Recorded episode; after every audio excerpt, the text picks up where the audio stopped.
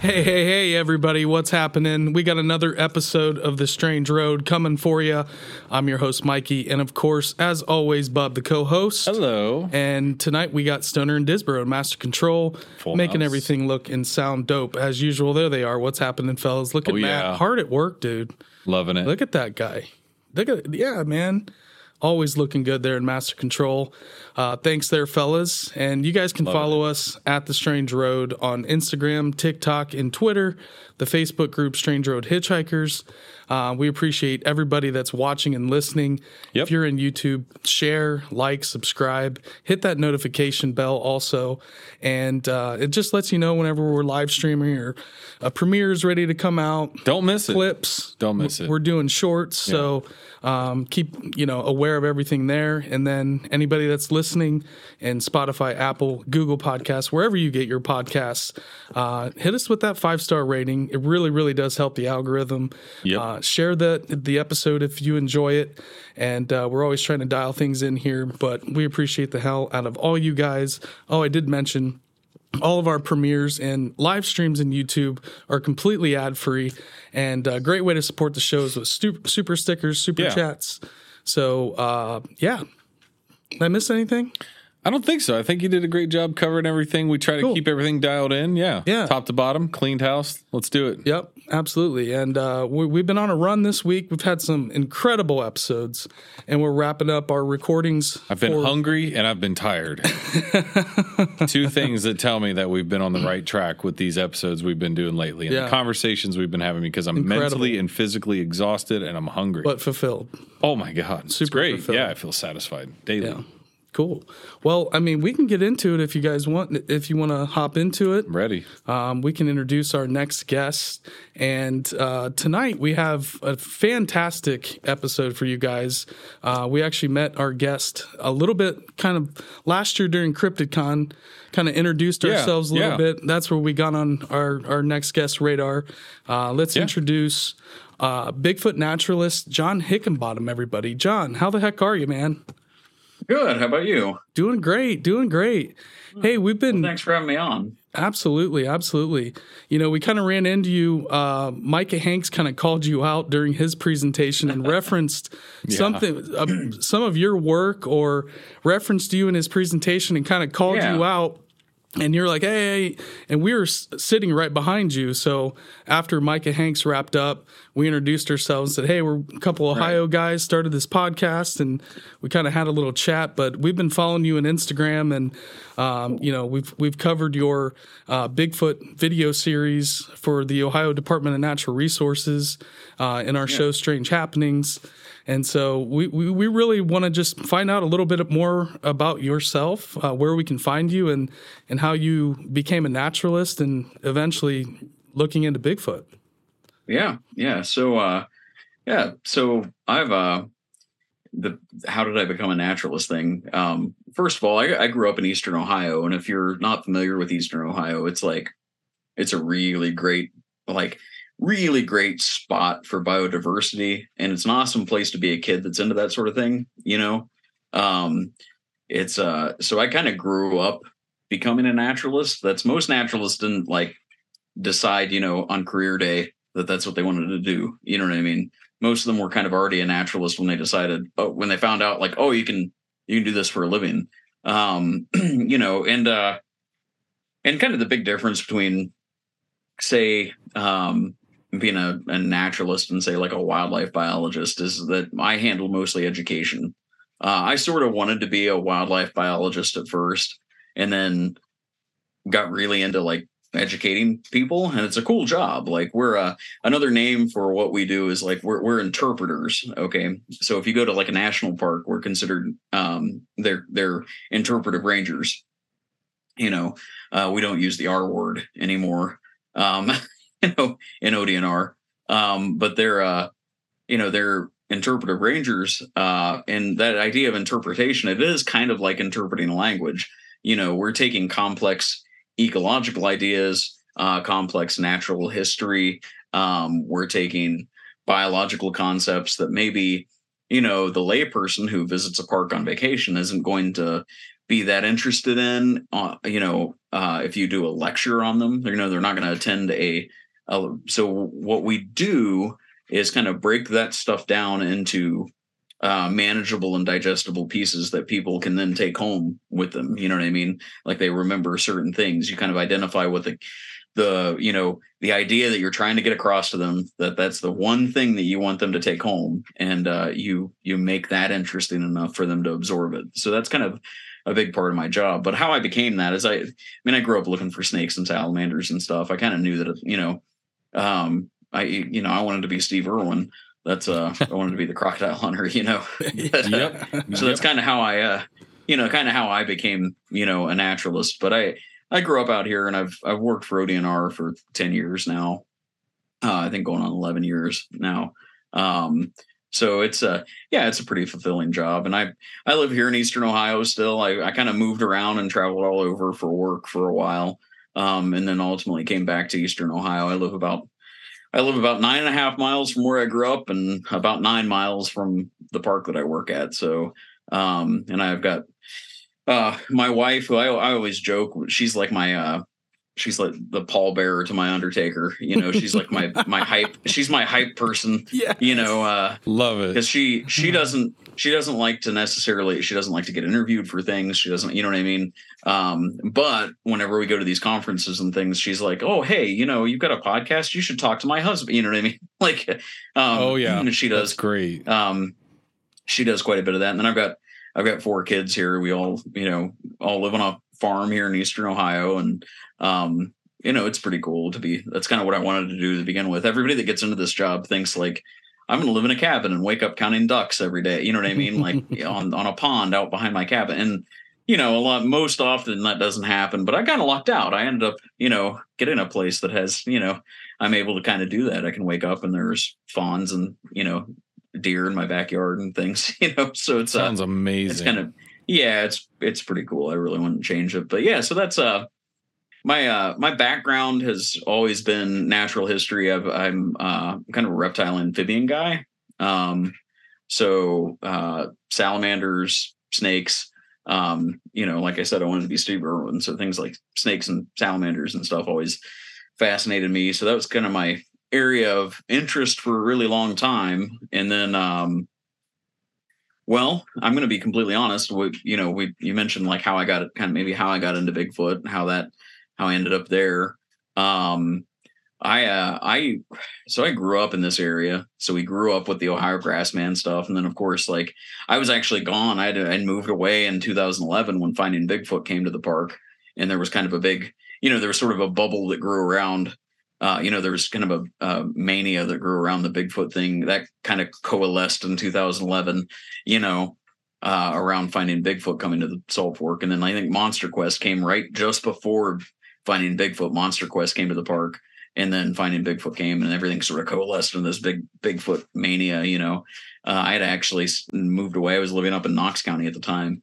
And, um, but the, uh, you know, I grew up around it with all the stories. And I think even when I was the brief period that I was in Boy Scouts, I think we had gone to uh, one of Don Keating's conferences up in up in Newcomerstown. Uh, you know, the Scout Troop had. Uh, I don't I don't really remember it very well, but um, my my dad claims that we did. So, uh, but the uh, so I uh, I, I when I got back uh, to the area and started working for the state, I was very dismissive of the whole Bigfoot thing. Um, you know, I'd gone to college and also, uh, I mean, I, like I had all this cool stuff that I wanted to tell people, you know, about birds and plants and snakes and stuff. And then uh, I was spending, you know, eighty percent of my time talking to guys about, you know, Bigfoot and and you know also like dads and I always joke like dads in cargo shorts and tube socks. You know, oh have you have you seen Bigfoot? You know what I mean? Um, I know someone that like sort that. of thing. right, right. Um, and uh, so I, you know, I, I it was kind of it was maybe a little hard to hard to stomach at first. You know what I mean? Because it's like, oh my god, like I just wanted to. There's so many other cool, real thing, you know, quote unquote, real things Sure. that you could be out here doing, you know. And he- here you are looking for Bigfoot. Um, and then I mean, I think so. Um, it's not, you know, if you've been to a conference, you know that there's not always like there there's not always the most well adjusted um you know there's always it's kind of peppered with people who maybe aren't the most well adjusted folks Sure. you know what i mean um so there's also that element and those that tends to be the the kind of the wackiest theories and stuff tend tend to be the most vocal you know um so that was a lot of my exposure too was i was getting the loudest and the wackiest of the wacky you know Right. um so I was very dismissive about it. And then uh like this this line of work, um, natural resources in general, you, you got to move around a lot at first while you're getting established, you know. You start out working seasonal jobs and things, um, you know, Memorial Day through Labor Day stuff. Um, and and, you know, you don't really get anywhere if you only do that, you know. So you got to be willing to move move for the work Yeah. and uh, I moved to a park in southern Ohio for a few years, um, even further, you know, further south than I am here, um, and came back in 2016. And when I came back, um, the Bigfoot thing had really uh, that well, the naturalists that was that had filled in, you know, the naturalists that had worked there in the interim, like from the time that I started at Salt and then left and then came back. Um, she had started doing Bigfoot hikes. Now I had, I had done two really well attended uh, kind of one off programs for two summers. I did a, I did middle of the day, uh, like a Saturday in July. You know, I I did these uh these quote unquote Bigfoot hikes, and it was mostly like a hook. You know, it was a hook to draw people in, and this Mhm. would have probably Sure. been 2012. This would have been like 2012, 2013. Um, my first two seasons on at Salt Fork. Um, and uh and I, I mean, I, I grew up out at Salt Fork. Uh, my my family didn't have land. We lived in a little town, so I grew up out there. And actually, had I'd started volunteering with the naturalists at Salt Fork when I was 13, um, and worked. I worked out there in high school um, as what's called just a general worker, you know, um, for the park. But uh, I, I in 2012, I got on as the actual naturalist. You know, I graduated college. I had a degree and everything, and so uh, I did these two one-off programs. They were they were all right. I mean, they were well attended, but they they weren't anything special as far as Bigfoot goes, you know. Um so the naturalist that had filled in, she had sort of farmed the Bigfoot thing out. Uh she found like a nice core uh volunteers, Bigfoot researchers in the local area. Um and she sort of farmed it out. She would sort of facilitate the Bigfoot hike, but they would do all the you know, the nuts and bolts stuff. Well, when I got back to the park, I'm like, huh, you know, if it ain't broke, don't fix it. You know what I mean?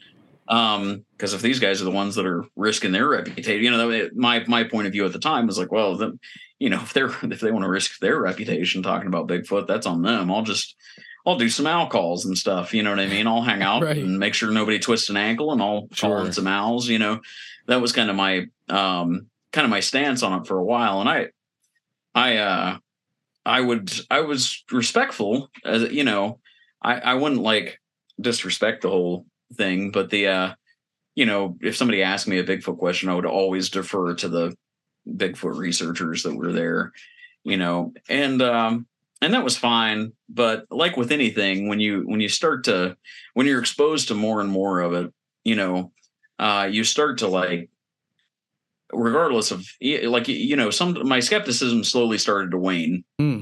um with it. Uh not so much my skepticism as my cynicism about the subject started to wane. Uh the more they would show me you know footprint evidence the more they would you know the more sound recordings they would i would hear um my uh my skepticism or my my cynicism about it began to wane because you're supposed to be skeptical a good scientist is skeptical you know what i mean Sure. uh, I try to remain skeptical, uh, but I, I'm no longer cynical about it uh, for quite a few different reasons. I mean, um, I've talked to the sheer number of people that I've talked to who seemingly don't have any skin in the Bigfoot game. You know what I mean? Who had an experience and they don't seem to be lying. They don't seem like they had a psychotic episode. You know what I mean? Like they seem like they genuinely saw something and it changed their worldview. You know what I mean? Mhm. Like it changed the way they.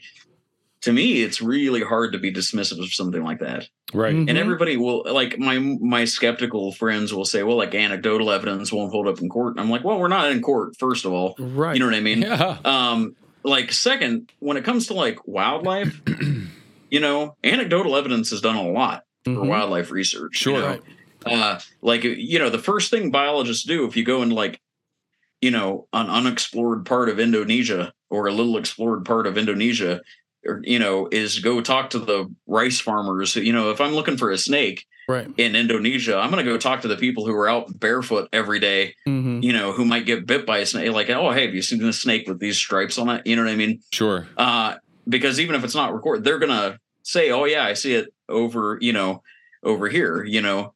Um, so as far as that goes, for wildlife, anecdotal evidence holds up. I mean, some of it's crap, Right. you know what I mean? Like the number of people who tell me they've seen crazy things here, you know, in Ohio. Um, you know, some of it's no good, like some of it is no good, but you just have to use your discretion Right. uh, other things hold certainly hold a nugget of truth. You know, um, if they're not hundred percent true, they at least hold. You know, um, so yeah, I mean, like, while anecdotal evidence in a robbery is not great, anecdotal evidence when it comes to wildlife research and stuff does sometimes hold water. You Right. know, um, so I've I've just talked to so many people. You know, uh, we were talking a little bit before uh, we started, you know, recording. Um, you know, I'm interested in like the little old ladies that remembered something from their childhood in West Virginia. yeah. You know what I mean? Like, um, and that actually comes like the reason why I say that is it comes from a, an interaction that I had at the park with someone. Like a, a little old lady came in and looked at my Ohio map with all the pins in it.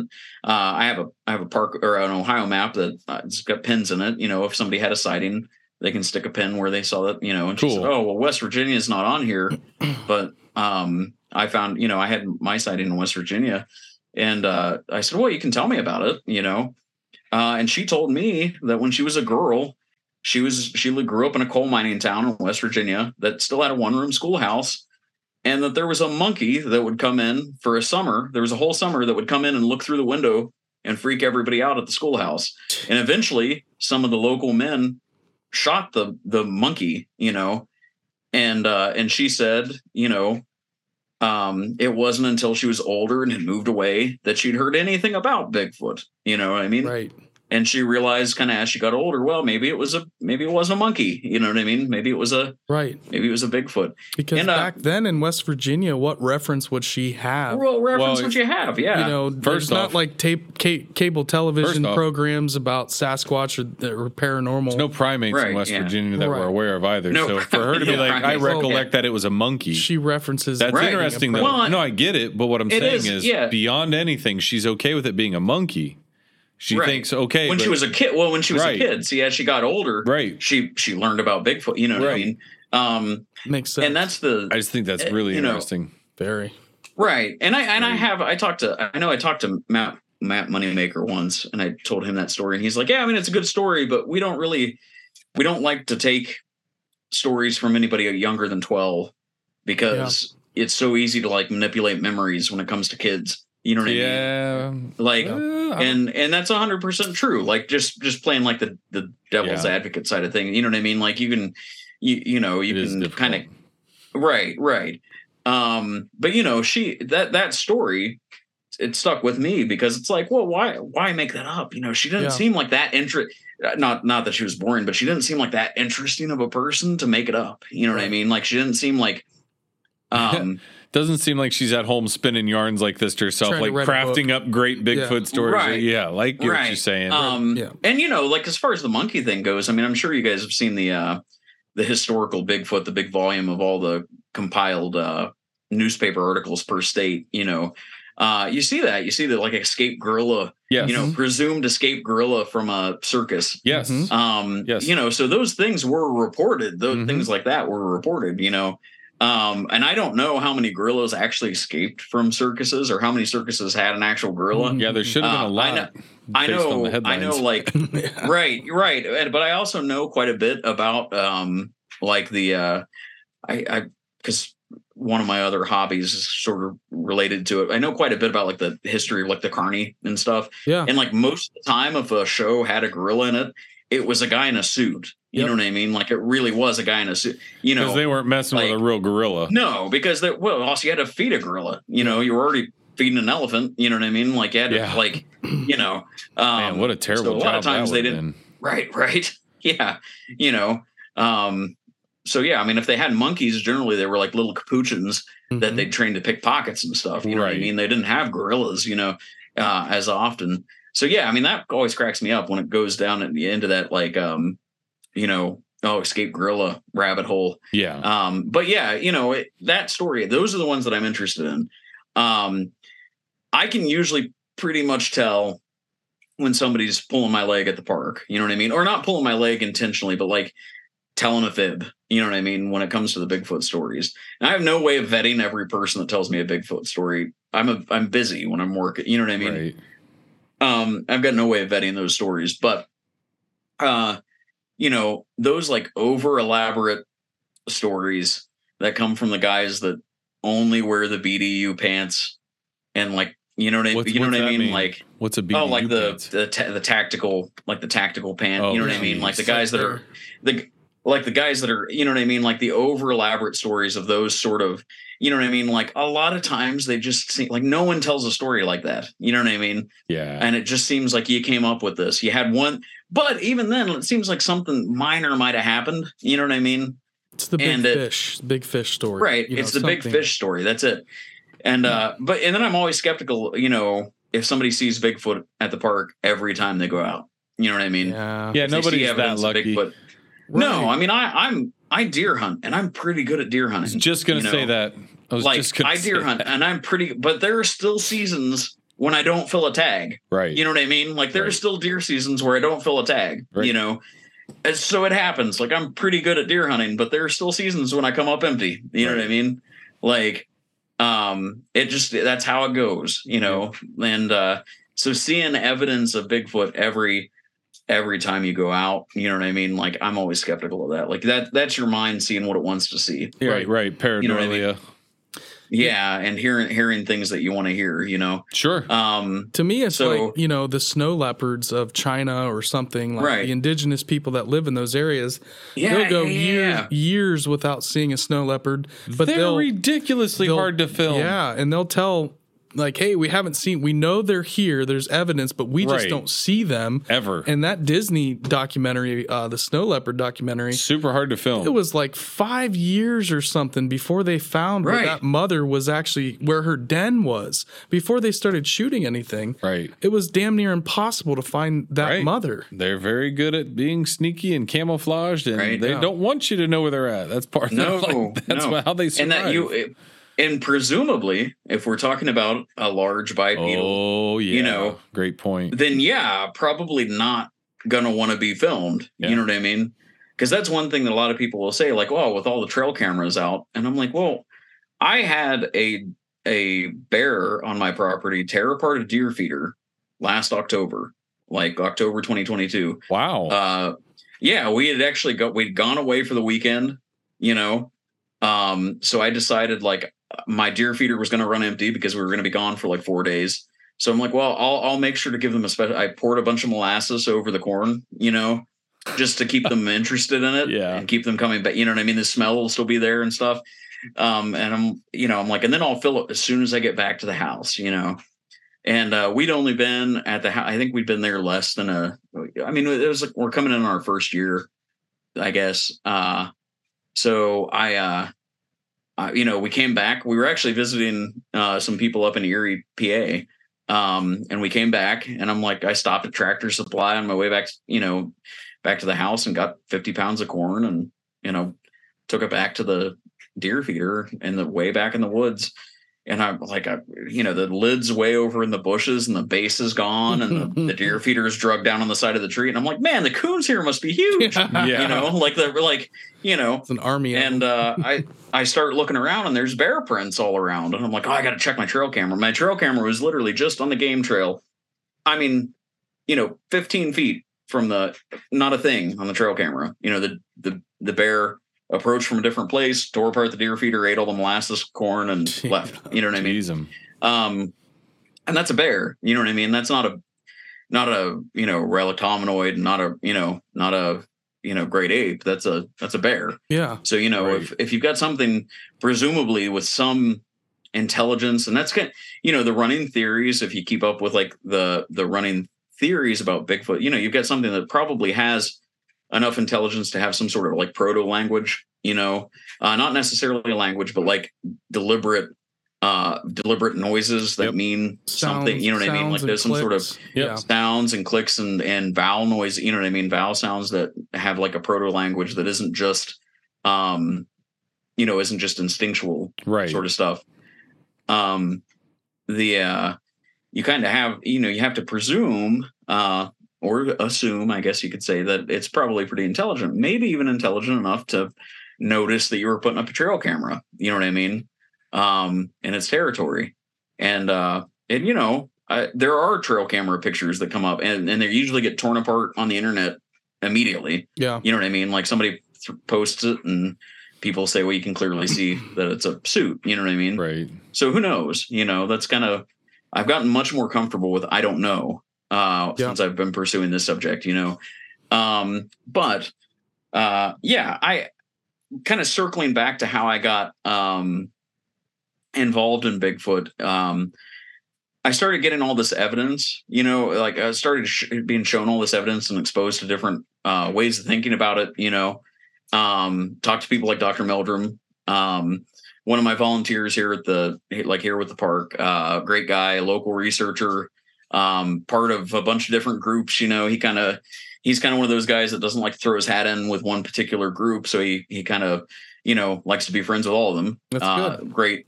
He was always a great resource uh, if I had any questions. Um, his name's Dave Wickham. He uh he does he actually has his own little conference in uh Coshocton, which is pretty nice. It's Oh, nice cool. uh yeah it's a nice little like base it's back to the basic sort of bigfoot conference where it was you know what i mean? It really the first year that they did it it felt really old school and really uh it, it was really well done. You know what i mean? Like it felt Yeah. it like um you know it kind of had that like it kind of had that you know uh bigfoot meeting at a plumbers and pipe fitters hall sort of feel. You know what i mean? It was a- Yes. like um and it was pretty cool you know? I, I i was fortunate enough to go help with the the first one um and it was great i gotta i gotta make it a point to go to another one i haven't been haven't been able to in the last two years because it fall it, it's fallen on the weekend of my anniversary and that's you know Mm. my wife puts up with an awful lot as it is Right. You know what mean? I Like, bet. like so yeah, ours yeah. too. Ours Oh, too, brother. yeah. yeah I know what you mean. right you know Oh, yeah. um, But so that so, conference uh, is more of kind of your traditional informational conference where you don't have a bunch of vendors and other things going on and all this kind of like a hubbub. Like it's it's more of a focus. Right. speakers More and researchers streamlined. yeah are getting together Yeah, to kind of to network. So yeah that- it was great it was really yeah it was really well done you know um so uh he he exposed me to a lot of different evidence and stuff too you know what i mean like it gave me resources um and uh my cynicism about it started to wane a lot and and wh- i was looking at it by like 2018 i was looking at it like you know i was at the point where i was like you know there's got to be something to some of this you know what i mean like so by Start smelling 2018 the smoke from the fire a little bit.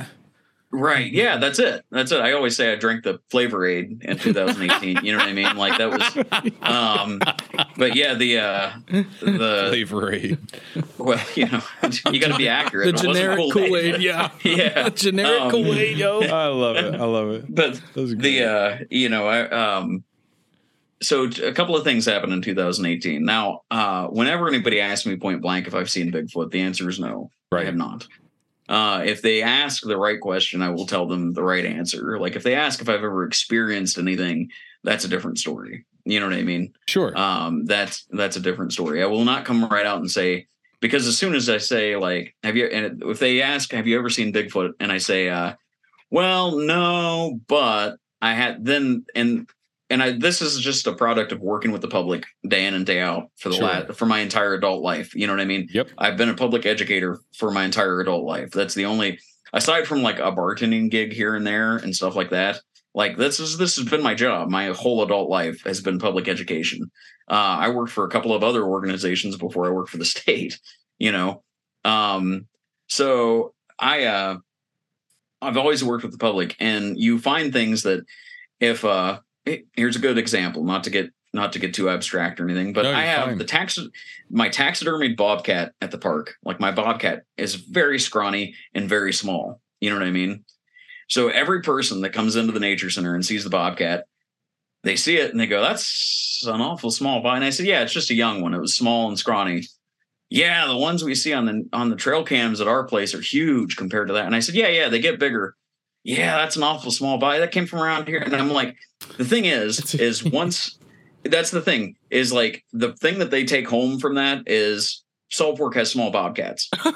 you know what I mean? Like that's the that's the thing because that's what they latch on to. People are you know what yeah. I mean? So the second that I say, you know, as soon as somebody says like, "Have you seen Bigfoot?" and I go, "Well, no," but Right. then they latch on to, you know, the butt. Like Right. they latch on to that. They And, lose uh, everything so- before that, but Right, right, right. So I always preface this by saying, like, I've never seen Bigfoot, and I I have no evidence that what the things that I've experienced were actually Bigfoot. You know, um, but when my wife and I were first dating, uh, she's from Canton, like she's a Canton folk. You know what I mean? Like, and here at Salt Fork, that's most of my visitors are like Canton, Akron, and Cleveland. You know what I mean? Um, because 77 comes right down. We're 6 miles from 77. So Okay. um, so most of my visitors, so like, you know, when we first started dating, I would go up there and we'd go see live music, go to whatever an art show, you know what I mean? Go do things like that, whatever, like a microbrew, you know what I mean? Like we'd go, Sure. we'd go do things like that. And then when she would come down here, uh, I would take her squirrel hunting because it's Appalachia and that's how you date. You know what I mean? um like that's you know um and in two it was it would have been like october 2018 i'd taken her out squirrel hunting you know it was a nice fall day. And uh we were out and heard this long loud mournful howl you know? Hmm. and i mean long and you could kind of feel it in your chest you know? And uh she looked at me and she said well what was that? And i said i, I don't know and I'm pretty good at animal noises. Like that's I always joke that I speak fluent owl. You know what I mean? Like I can call in owls and stuff, you know, um, and coyotes and things like that. Eh, So I know at least in Ohio, you know, if you if you drop me in Utah, it might be a different story, or British Columbia, it might be a different story. But like in Ohio, I know what most animals are the noise that most animals are going to make during different parts of their life cycle. You know what I mean? Like I know those noises, and I, I used to teach ornithology at Hocking College. Like I taught, I taught, a, a I taught a quarter of ornithology at Hocking College. I'm really good with bird calls. You know, um, I can, I've got, I've got a great memory bank for bird calls. Like I can, I, I do more identification by ear than I do through binoculars every spring. you know? Sure. Um, so it was nothing that I had heard out in the woods. It was nothing that I had, you know, knew of uh, as far as that goes. No known animal that I knew, you know. So we get back to the car and we're heading home, and uh, she's like YouTubing coyote noises and stuff. And I said, "Hey, YouTube the Ohio Howl." And she pulls up the Ohio Howl and you know presses play. And she goes, "Oh, hey, that that sounds just like it. What what was that?" And I'm like, "Well, allegedly that's a Bigfoot." you know yeah. and of course she's like oh bu- you know bullshit like of course she's like you know and i'm like no like allegedly she, that's a you know i'm telling that's like one of the great pieces of evidence is the ohio howl and that's Wow. from columbiana you know it's from columbiana county you know um now the caveat to that is Salt Fork is incredibly popular with bigfoot researchers Yeah. you know Could um Hmm. every single weekend through the summer there's a group out there looking for bigfoot every single weekend you know some there are groups from pa there are groups from all around ohio there are groups from other states that come in you know what i mean um i have no way of knowing that there wasn't a guy on the next ridge line over with a bluetooth speaker up on a tripod right. blaring the same recording that my wife looked up you know what i mean um That's interesting. i've got no way of Right. yeah, like I have no way, you know, trying to elicit a response because Right. they do that, you know, like we've done it on Bigfoot hikes, you know. Um, so I again, I try to look at it uh, from as many different angles, you know, as I can. Um, but that certainly did did end the rest of my cynicism about the subject. You know what I mean? That little experience. That's all I can say is that something made that noise, and I don't know what it was. You know what I mean? uh, that did in the rest of my cynicism, and I started being much more open to the idea of what people might be experiencing and that sort of thing. Okay, so once we, uh, once we, once I got onto that, um, you know, the Bigfoot hikes became much more interesting to me. I started listening to the people that wanted to tell stories, and then kind of went on that way through 2019 and then 2020 uh well you know the world ground a halt um that spring and i uh you know it was really weird for us like the naturalists like you know being being kind of the educators at our at our places and really weird for me um because while i really missed talking to people i also just loved that i was able to i was home you know all the time with my kids and Right. you know we had an awesome garden that year and stuff you know what i mean like we did all kinds of projects and things around the you know around our house at the time Sure. and uh but you know um it was really weird. I was really sweating it as far as the job goes because i was like man we're not doing public education like this. You know what i mean? Like we you know am i going to have a job? Like are things like where where's this going? Yeah. and uh we we like everyone else we switched to virtual stuff. You know what i mean? Like you know we uh and we started doing these little videos. Um and i really enjoyed it i really enjoyed it at first because it was you know i was able to like kind of channel it inner steve irwin i would i would do a video about it i'd do a video about a snapping turtle and i'd be on my belly next to a swamp Yes. you know what i mean with the snapping turtle right there like i just found it even though i'd found it a week before and i was just waiting for a good good weather day you know what i mean like you know it was like you were finding it with me you know i'd turn over a log and there'd be a snake and you know the you didn't know that I'd put the snake under the log right before I hit record. You know what I mean? Like that, you know, that sort of thing. Um, which is totally what Steve Irwin did too. Yeah. Don't tell anybody, but that's you know what I mean? Like um, but the uh you know, so it was kind of cool. I do these little like five minute creature features and talk about, you know, whatever animal. Um, and they were great. I I wasn't thinking too hard on it. It was fun. You know what I mean? I was kind of getting into it because it was also hard for me. I can kind of read a room, you know. Uh, I know how to like read a room pretty well, like, and know where to steer a program or a talk or a lecture. You know what I mean? I know how to steer it one way that I want it to go Sure. based on my audience. Um, because that is one of the cool things about being an educator in this capacity, not being a teacher per se, but like being an educator in this sort of informal education, um, is that you uh you don't do the same program. It can be the same program, but you're never doing the same program twice. You know what I mean? Like it, you know, you might do a geology talk four times, you know, in a month or whatever, but it's never the same geology talk. you There's know? no structure, Like- syllabus, or no, no, Yeah, you do no, right. you feel. And it's not well that, and also your audience dictates a lot of it. yeah, you know what I mean absolutely. like your audience dictates so much of it. You know, I might have a bunch of Boy Scouts that are trying to earn their geology merit badge and they ask the really hard questions. Yeah, But then eh, when we start talking about fossils, you know, next week I might have a bunch of people in like, say, knee length denim skirts who maybe aren't going to be that interested in fossils and geologic time and stuff because Right. the like, you know what I mean? Like Sure, you're going to have mhm. like, and I gotta, I gotta be aware of that. Like I gotta notice that. Oh well, maybe we steer clear of the whole evolution thing today. You know what I mean? Um, that sort of thing. Uh, so, you know, changing from that to like talking to a camera, you know, uh, and and not really knowing, you know, I, I remember doing a pollinator program, you know, um, virtual pollinator program, and I felt like Ricky Bobby, and I was like, I don't, I don't know what to do with my hand. You know what I mean? Like I don't know like you know and uh it was uh you know it was just it was really awkward um so uh we kind of go through that for a while and then october rolled around and uh we uh i was asked to do a bigfoot talk for halloween you know what i mean? Like a bigfoot program. And that was kind of the first of that series that i wound up doing. Yeah. um after that things got very weird. I started appearing on podcasts and stuff uh and people started asking me what my opinion was about bigfoot you know? And here's the thing is like i want to believe in bigfoot so bad. I want it to be real so bad. Like i want to see a bigfoot so bad. And i think that probably handicaps my chances of seeing a bigfoot quite a bit is that i the desire you know what i mean probably the more you want like, it, the less you're going to you know, get it. the- Yep. Yeah, right. Um, but uh I did I did these videos and one of them I wanted to do kind of a finding Bigfoot salt fork thing. You know what I mean? Like so I uh I went out and camped at our group camp, which had been vacant for, you know, m- like more than a year at that point because of COVID and everything. hmm Um, so I went and camped, And uh, that night, I got a I got two wood knocks, Hmm. which I don't know what wood knocks are. When you ask my actual opinion about wood knocks, I don't think that they're.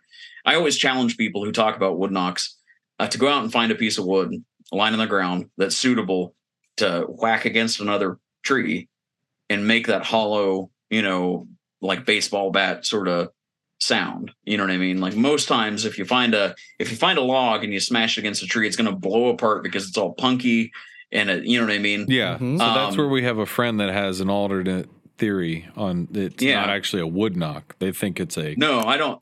like a knock yeah, with a tongue. like a yeah, but right. from the I think skull mecha- and cavity of a giant Right. creature. right, and that's my opinion too. Is that it's mechanical. Mhm. It's a vocal. You know what I mean? Like that. It's not a. It's like It's not orca, like that. like an organ Right, right. Yeah. almost. And there's also if you go back into some of the records, like into some of the BFRO, you know, records. There's very few um witness reports of people of of, of something whole. You know, of uh, one of these presumed you know creatures holding anything.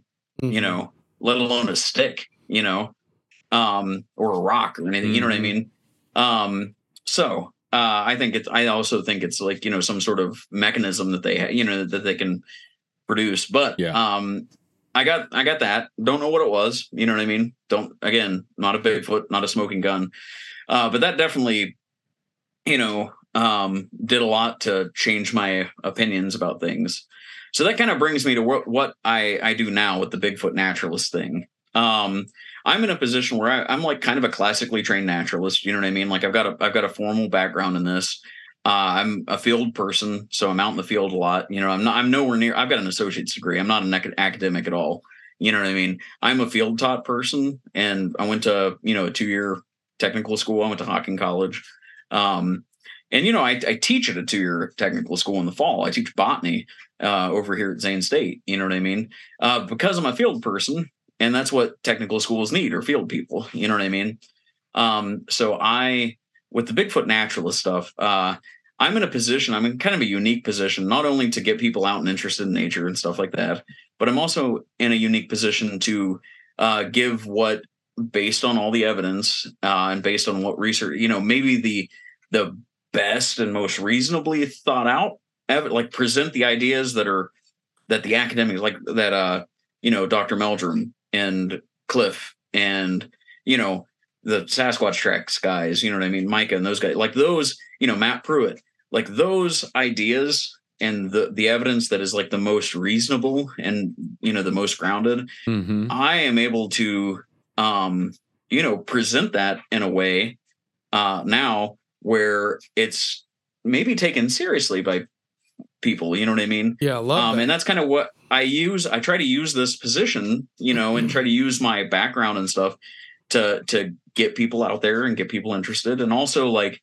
test their critical thinking with it. Like, I mean, you know, um, and I always like to point out like the idea of like biological pre- uh, biological precedence for some of the things that Mhm. we attribute to Bigfoot is really important to me. I mean, I've had discussions with people about like fluid filled hairs that blur their outline, Oh, You know what I oh, mean? Like, oh, yeah. you know, which is a great thought. Like it's a great thought. Like the idea that you can like. Yeah, that you can like inject, you know what I mean? You've got hollow hair that you can like inject fluid into to blur your out. Like that's a great idea. the camouflage. But- yeah. yeah. Yeah. Yeah. But the thing is, there's not really a biological precedence for it. You know what I mean?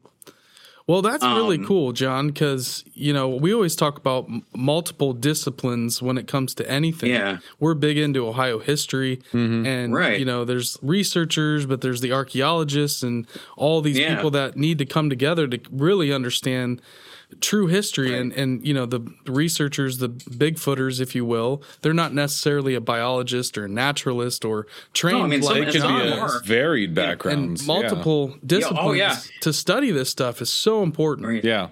It is, and that's what I, I try to use this. You know, I, that's why it's the Bigfoot naturalist. Because when if I'm asked flat out if I'm a researcher, I'm not. Yeah. I spend so much more time out looking for snakes and stuff.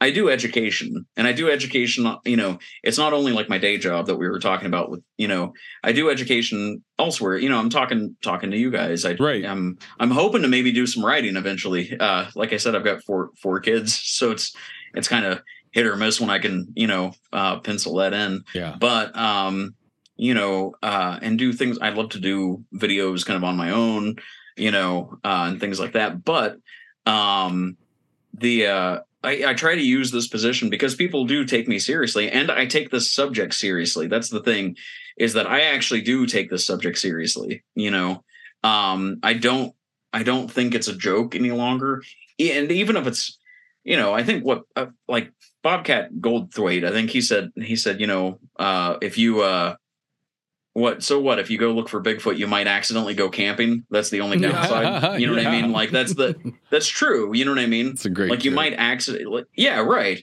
You know, um so I I started to take this subject much more seriously and uh, kind of get more immersed in it and trying to use my position to present the best available evidence and the most the most reasonable in, in my opinion.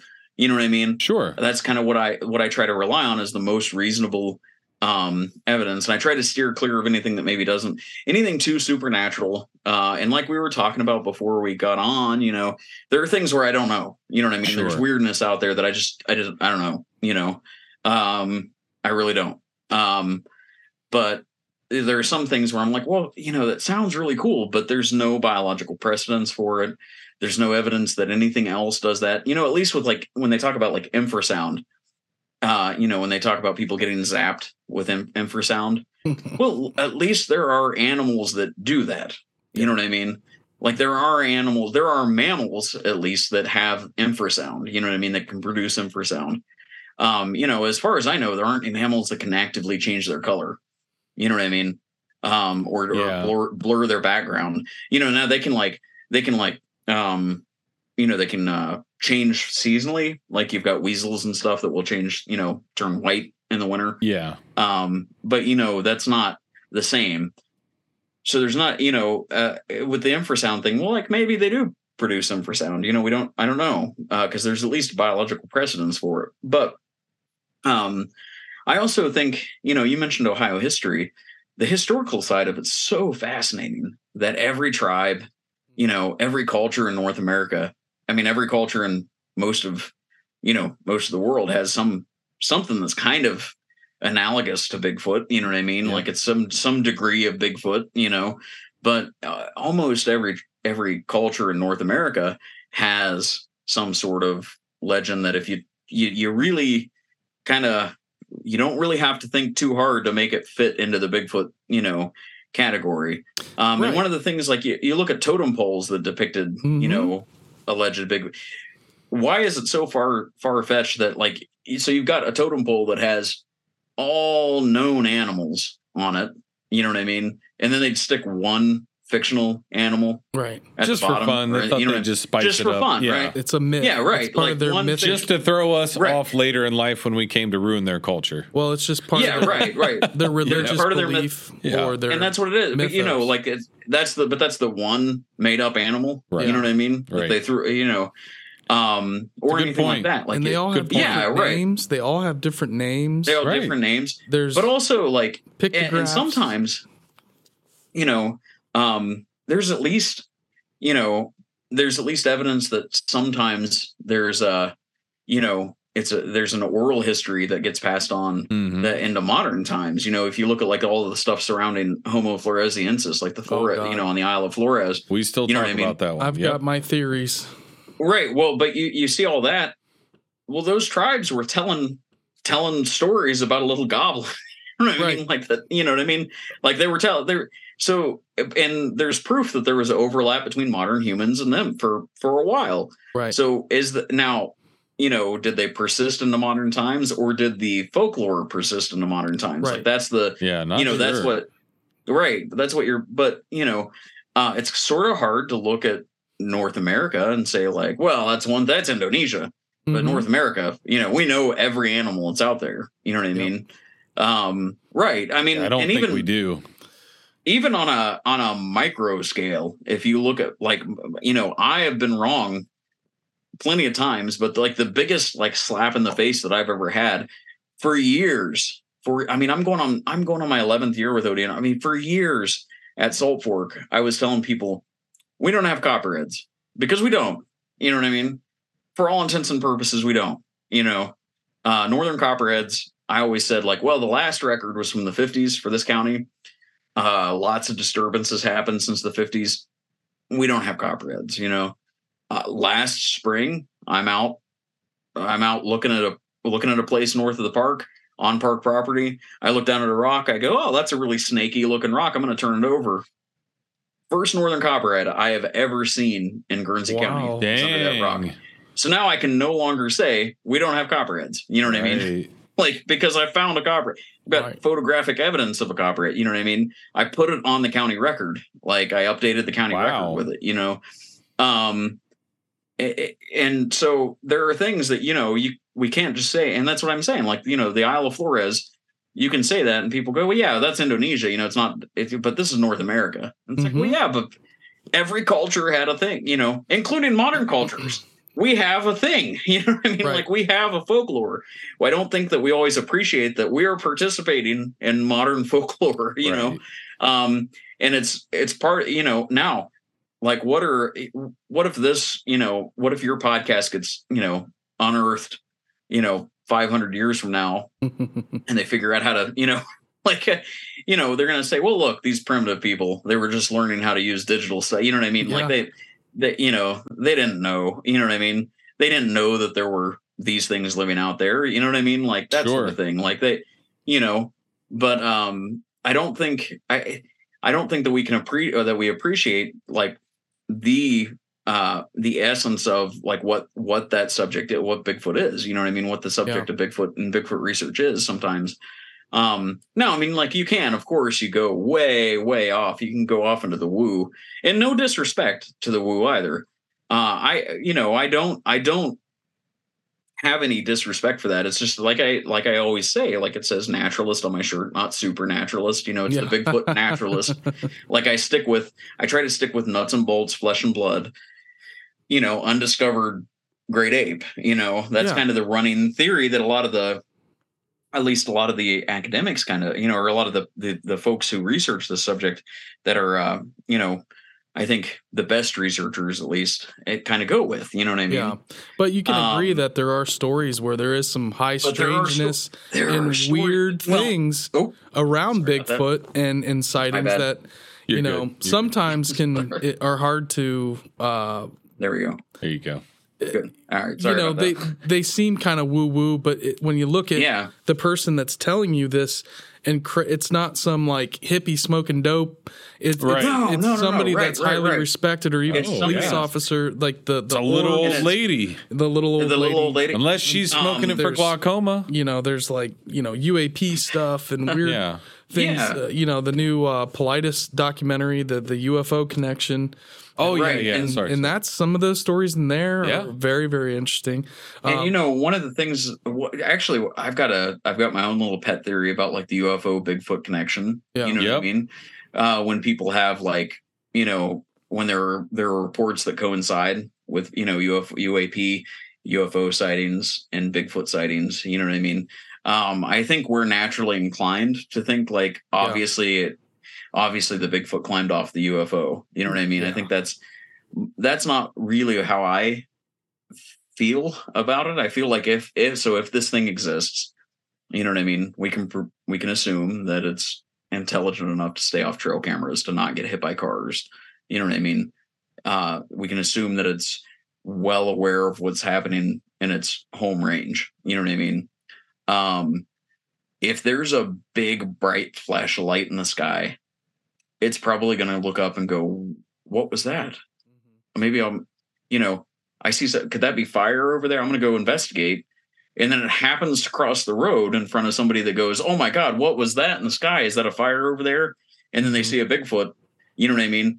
right Presumably, like I would, I would assume that some of the, you know, some of those reports of a, you know, maybe aren't a supernatural Bigfoot. It's a Bigfoot going like, Holy cow, what was that? Yeah. You know what I mean? Like, Mhm. what was that that I just, you know, what was that big bright flash? like we would you know, you know Yeah, exactly well, just like we would, if right. we were out there or like really any other any other animal would go you know would either run from it or investigate it. You know what I mean? Those are the two options. You know, So kind of like, Like- Bigfoot is there at the same like simultaneously as a UFO UAP is happening. Experience. yeah. What I'm saying I mean is that's like a if- roulette wheel of like I mean that's hitting two Well, yeah, bingo yeah. squares at once. No, no, right, right. But you know, there's all those stories about like Yeah. the the you know what I mean. There's lots of and people have cross referenced them. You know what I mean? Like looked at like MUFON reports and BFRO reports and cross reference the ones that happened on the same night at the same location. You know what I mean? Hmm. Or in the same general area.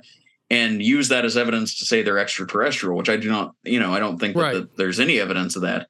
Um, but I do think that maybe if, say, a Bigfoot was like happened out across the road, maybe it wasn't paying attention to the fact that it was like highly visible. You know what I mean? Because it was focused on whatever just happened in the sky. You know what I mean? Mhm. Um, point. Mhm. That sort of thing. Yeah, right. Um, I think maybe the UFOs like- are like tracking the Bigfoots, just like you know you hear the reports of them picking up the I wanna- cattle or wanna mutilating this. Like that. I maybe mean, I the guess- UFOs are just so out there maintaining the Bigfoots too.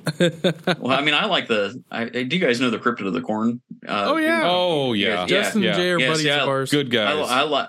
I like their, you know, their mushroom like nitrates, you know, Yes. idea. Like, Oh, about, yeah. you know, I like maybe maybe Bigfoot likes nitrates, you know, Right. Um, Could but, be. you know, like be. the, but no, uh, but yeah, the, uh, yeah, I, uh, I don't know. I just think uh, I try to use this position as responsibly as possible. Like, I Sure, don't get, sure. I try not to get too lost in the weeds.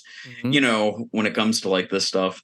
Um, I mean, I sometimes I'll overthink things. You know, like I had a whole conversation with Dr. Meldrum once a couple of years ago about like I'm like you know, so part of the reason why for most of human history, uh, infant mortality was so high, is because our bodies, as we became bipedal, and our brains got bigger and our heads got bigger, our bodies didn't catch up quite quick enough to deal with our big brains and big shoulders. And like our pelvis didn't form there, you know what I mean?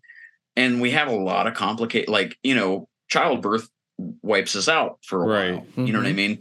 As opposed to a quadruped, you know, or a, a four-legged animal that has a baby and then goes right on about its business. You know what I mean? Right. Like it Mhm. had, you know, uh, a, you know, a deer can just That's an interesting theory. That's interesting. So, so I, I was like, you would, it would, it would make sense that if there's another bipedal animal out there, that maybe they have a high instance of like, not only like maternal mortality, but also, you know, infant mortality, right? You know, I'm like, it would make sense. Like their hips and stuff can't be, you know what I mean? Like, or are they, are they more like adapted than us? You know what I mean?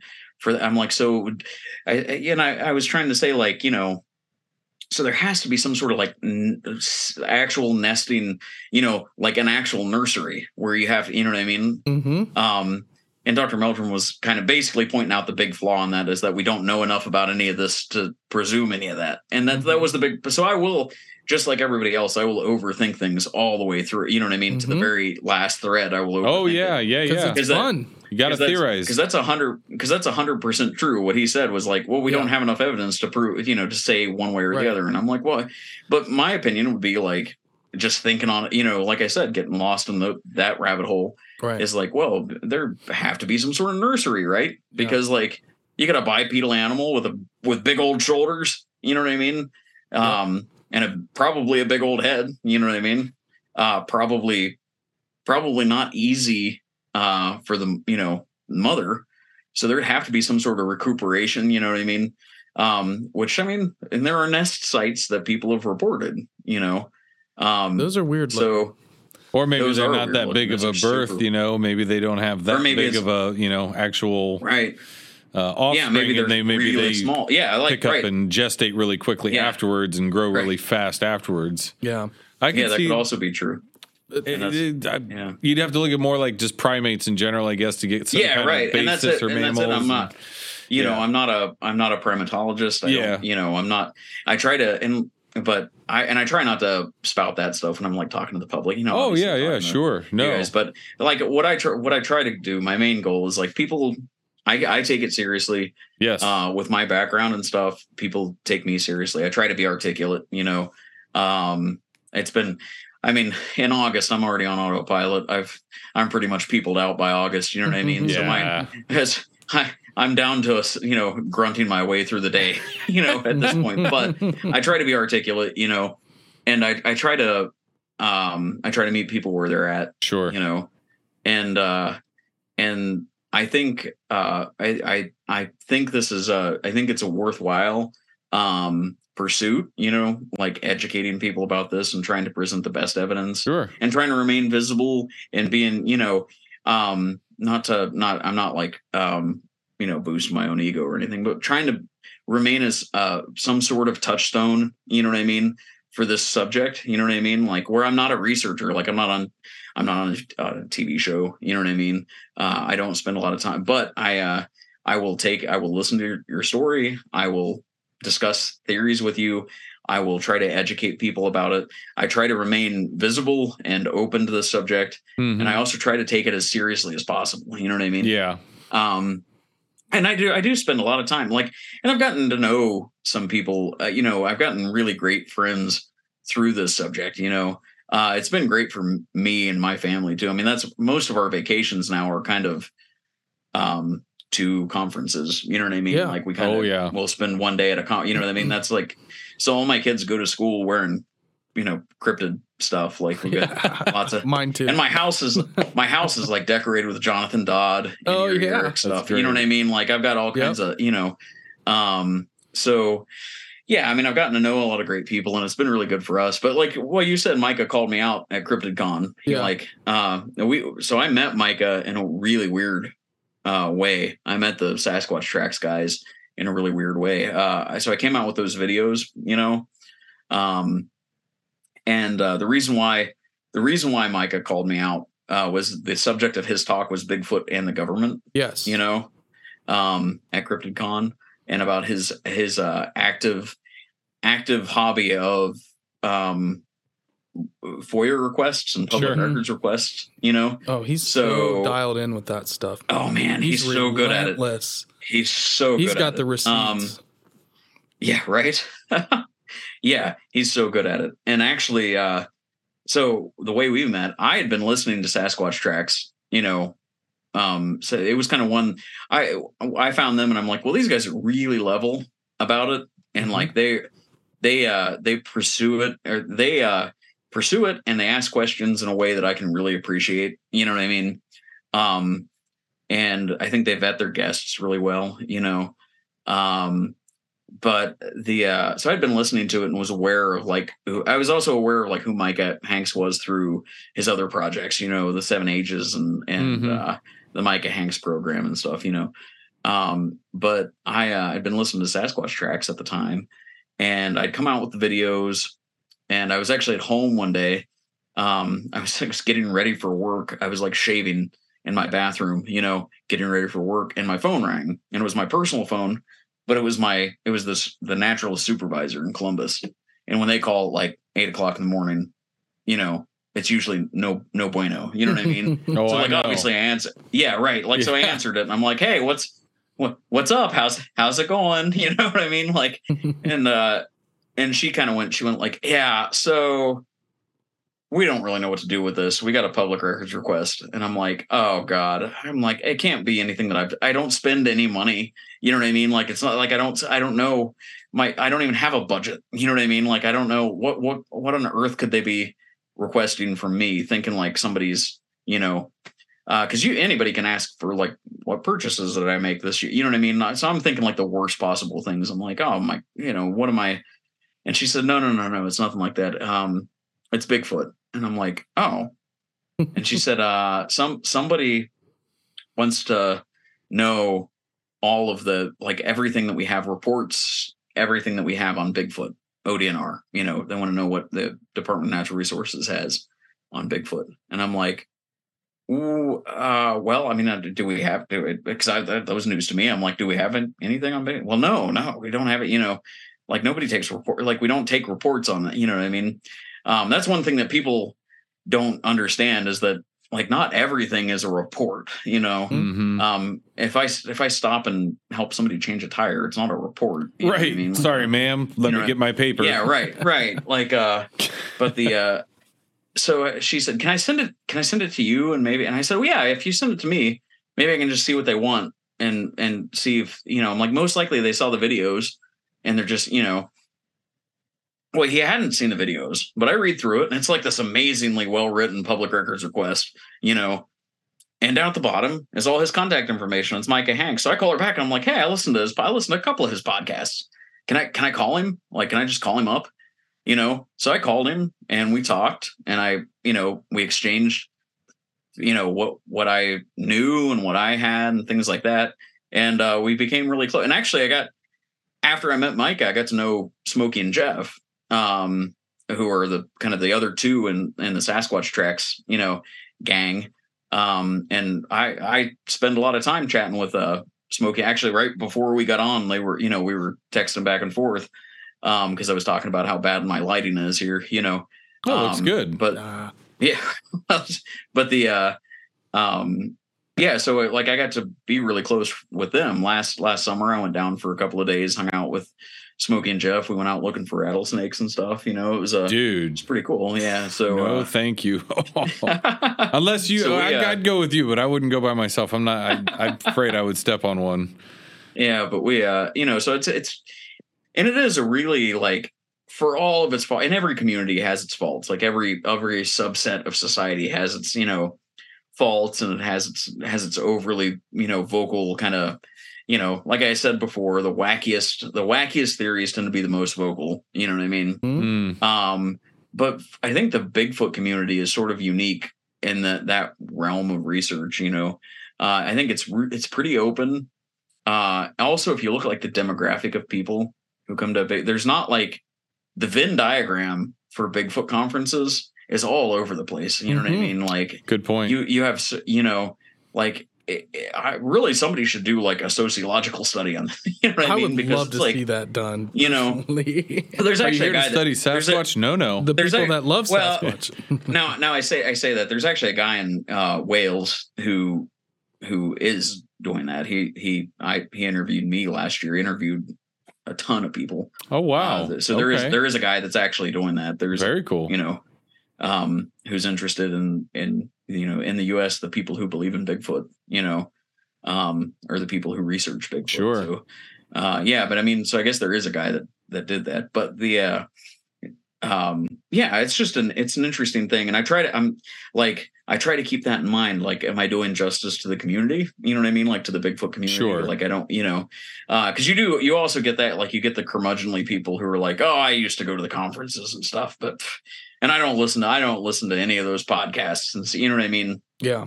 like um you do kind of get those like curmudgeons that are like but you know uh i try to do justice to the community and try to try to give like i said the best evidence as possible Yeah, man. I Um, think Absolutely. you validate. I think you validate the kind of the scene as a whole when someone like yourself, right and the gets in- pursuit the pursuit of it i think you know what i mean that maybe Yeah. it is even if i mean you still got to prove that it's not real you know what Yeah. i mean like if But- that's so even the pursuit of you know what i mean like well, it it's uh almost legitimizes at least the conversation. right the conversation that's it I think you it's know, a and I legitimate think- conversation for sure. A lot of people I don't for believe sure do. is. Well, okay, well, then that's for people that again think It's they silly. know everything You're a silly and person they're right and you're in Bigfoot. wrong and You're Again, a silly. I had a family member tell me that I was silly to even uh, think about UAPs and extraterrestrials. That right well, just because there's a con- congressional hearing, everybody everybody in Congress lies. All these whistleblowers, they're they're all liars. They're it's this or it's that. But I'm like, to me, with what's happening with the UAP stuff, it's just like where there's smoke, there's fire. Like I'm not going to say Right, yeah, yeah, I haven't it. seen an alien body myself. But when you have someone like Grusch and, and as hard as they're going after Yeah. him oh yeah, and trying, trying to, to discredit assassinate his character, like that's you know, Right. that's a playbook. So Oh, yeah. is, is Oh, there yeah. something there? But And, to uh, say you're silly when there's congressional hearings, oh, I didn't even watch that. That's silly. That's for kids. right Well, No, sure. no, Okay, no, well- no. It's not. It's not. It's not. Like if they had the right. same congressional hearings for Sasquatch or talking about you know Bigfoot Oh. or going, hey, we've got Yeah. John Hickenbottom from the Ohio DNR Oh, here God, at don't Congress. say- Hey, Dude, you get up there and start doing that. That'd be so amazing if that oh, happened. oh my god I'm gonna be like, I know him, What- kind of. I what a sat behind him. I sat I'm gonna, have behind like him. A stress, I'm gonna have a stress dream about that tonight. that's, uh, oh Oh man, um, that's too funny. the uh, no, um, yeah, the uh no, I, I I also agree, and you know, and like we said before, there's no shortage of strangeness that you just don't know Sure. what it is. You know, um, you just don't know, and the and um, like Mike and I have talked before, like the more you pursue this stuff, the more comfortable you have to be with I don't know. Mhm. You know what I mean? Well, and do you also there is- think the more you pursue it, the more it kind of like grow, like your your grasp is still exceeded, like what you're reaching for still keeps going further. You don't Right. necessarily get I there, but that- it grows.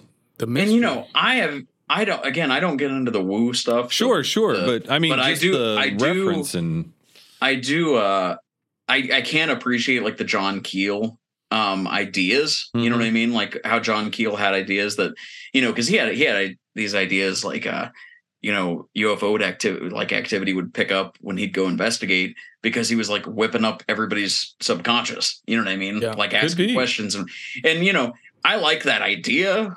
I don't know. You know what I mean? I don't think it's a but I think that um we certainly if we want to find weirdness we can find it Yeah. you know what i mean out there and uh and sometimes unintentionally you know what i mean find it we can stumble across um so i think when you're when you're pursuing these weird things you know these weird subjects like you're gonna find weirdness yeah. you know? Yeah, um you're gonna find uh strangeness. And uh I you know agree. i i don't know.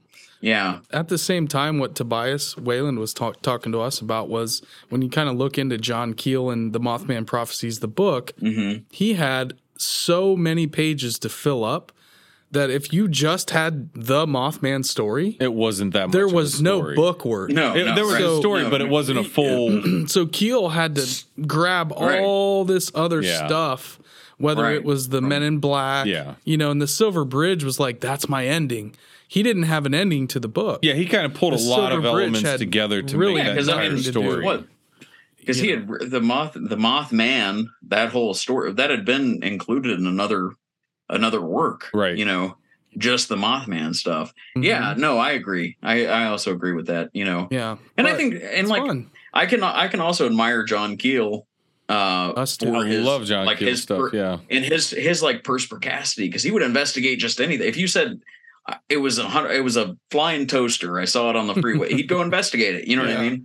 Like he would, and I you know I can admire that. And he was also friends with like somebody that I like. I would love if I could meet one Bigfoot researcher from the past. You know, Ivan Sanderson. Like he was a mm-hmm. zoologist. He was a naturalist. He was articulate.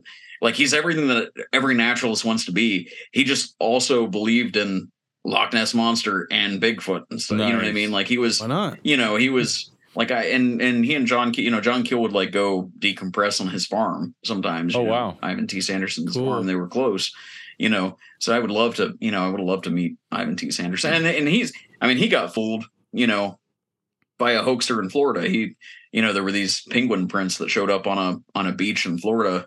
Huge, you know, he estimated to be a nine foot tall penguin. You know what I mean? Gee. And uh, yeah, yeah, and it turned out to be a guy who made them out of lead. He made some big penguin feet out of lead. And he was I just kind of pranking people. You know what I mean? But like, Why you know, so penguin? we're all we're all so yeah, right. Why a penguin, first of all? Who knows? Well, What? you know, pr- actually, I mean, there were actually some like some of the uh, sci-fi from the time. You know, this was, Oh, okay. 40s, 50s. Some of the sci-fi at the time, like you know, you had like weird encounters and thing, you Mhm. know, uh, strange tales and stuff. Uh, like H.P. Lovecraft wrote about giant penguins. It was kind of a popular thing to throw around. You know what I mean? And science fiction for the time was like giant megafauna. That's that's you know small megafauna in That's reality. funny. You know what I mean? That's So like penguins. Yeah. So that's probably where the guy got the idea. You know what I mean? Mhm. but uh we all we all you know can fall fall victim to that and like i said i, I myself included like i have no way of knowing that the the thing that i heard out at the out at salt fork was Might have been a somebody with recording. bluetooth speaker yeah Right. you know That's a Um, good point. i'm with point. i i i would agree with like mark deworth you know um you guys know that um, you've met Mark from Worth, Ohio right? Bigfoot Conference. but yeah um I, you know salt fork. i think might be considered overfished sometimes Yep. you know what i mean like there might be so much activity out there people looking that it might negatively infect you know impact yeah. Been you know moving on. um yeah not that i don't want people to come out to the park that's not what i'm saying you know what i mean i'm just saying like and i don't think that um I, I don't think that there's evidence that if this animal exists, I don't think there's evidence that they live in one place all the time. You know what I mean? I think Right. they Mhm. definitely are migratory, yep. you know, and they run on like a cyclical. They're cyclical, you know. And I think that uh, salt fork probably. Um, I certainly have you know seen trends of like years that are people see all kinds of things, experience all kinds of things, and then years where there's almost nothing that happens. You know, Yeah. this year in particular, like there hasn't been that much that has happened this year. Yeah. Um, and even the one, the one like really interesting story. I don't know how I feel about it. Like we did have somebody say that their camper got rocked back and forth pretty violently one night, and I'm, you know, I don't know how I feel about that one. They said, oh, there are no footprints or anything, and I'm like, well, I, I feel like if your camper was being violently rocked back and forth, it'd be a smudge or something on the side. You know what I mean? Mhm. Like. I don't know how I feel about it, but I mean, it was a story.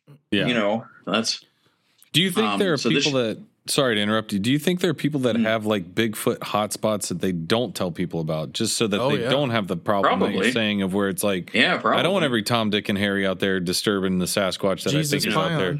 Yeah, because again, Yeah. if you're trying to do legit, you know, kind of Yeah, research or you know figuring out what's going on, you don't want to mm-hmm. tell everybody under the Jesus sun. And then, let yeah. anybody know. I'm, and I'm sure, Yeah. I'm sure there is. You know what I mean? I'm sure there are people that have have their own special, you know, their own, s- s- you know, sweet spot like that.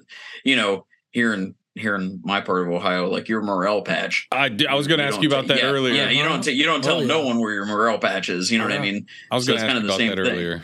Earlier. I was gonna Yeah, be like, I want to go to your it- property and hunt morels, and I'll give you like half of the weight that I find. But I know you got morels out there. I know you got Yeah. morels. Yeah, we we got morels. Oh yeah, But yeah, we uh you know, you don't tell no one where you're No, you know, don't. where your morel patch. So it's the same thing. Like you don't, you know, your your special fishing hole, you don't tell Yep. anybody that, you know.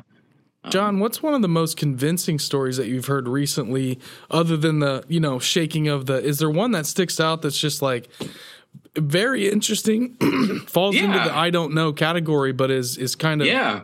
raises your So there's one Eyebrow. There's one now. I've I've told it before, but it, it did stick with me. Like it was one of the ones that really changed my opinion on some of the things. Um, there is one, and I've like I said, I've told it other places, but you know, that's a. There was a guy that came out to the park with his wife. Uh, and his wife was doing that sort of like, no, no, he'll listen to you. Go tell him. He was No. like forcing it, you know what I mean? Forcing him to tell me the story. yeah. Uh, and he was a nice guy in his 40s, you know what I mean? Probably mid 40s.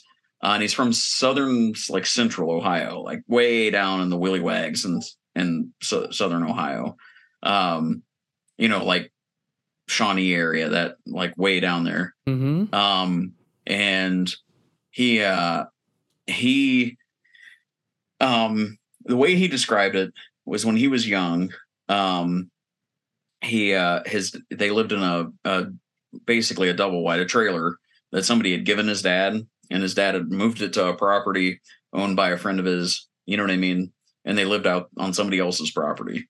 And you know, he very like very poor. That part of, I mean, really, this whole side of the state, you know, is like pretty depressed and. You know what I mean? Like Appalachia in general. You know what I mean? You're talking Um, like Waverly, Piketon, Yeah, kind down of that there, area, down, Adams like, County. Yeah, for that's getting for yeah. hmm Yeah. So uh so anyway, he uh, told me he had vi- vivid memories when he was a kid um of his mom rounding everybody up and like all of his, you know, brothers and stuff into the living room and saying that thing's outside, you know, that thing's outside. And he could he could remember hearing something like bump and, you know, like rub against the, you know, you hear like a rub or a scratch or a bump on the outside of the trailer. And sometimes it'd walk around just once, sometimes it'd do a few passes around the trailer and then it'd leave, you know, but his mom would always like kind of round up the kids so she knew where all the kids were, you know what I mean, while that thing was outside.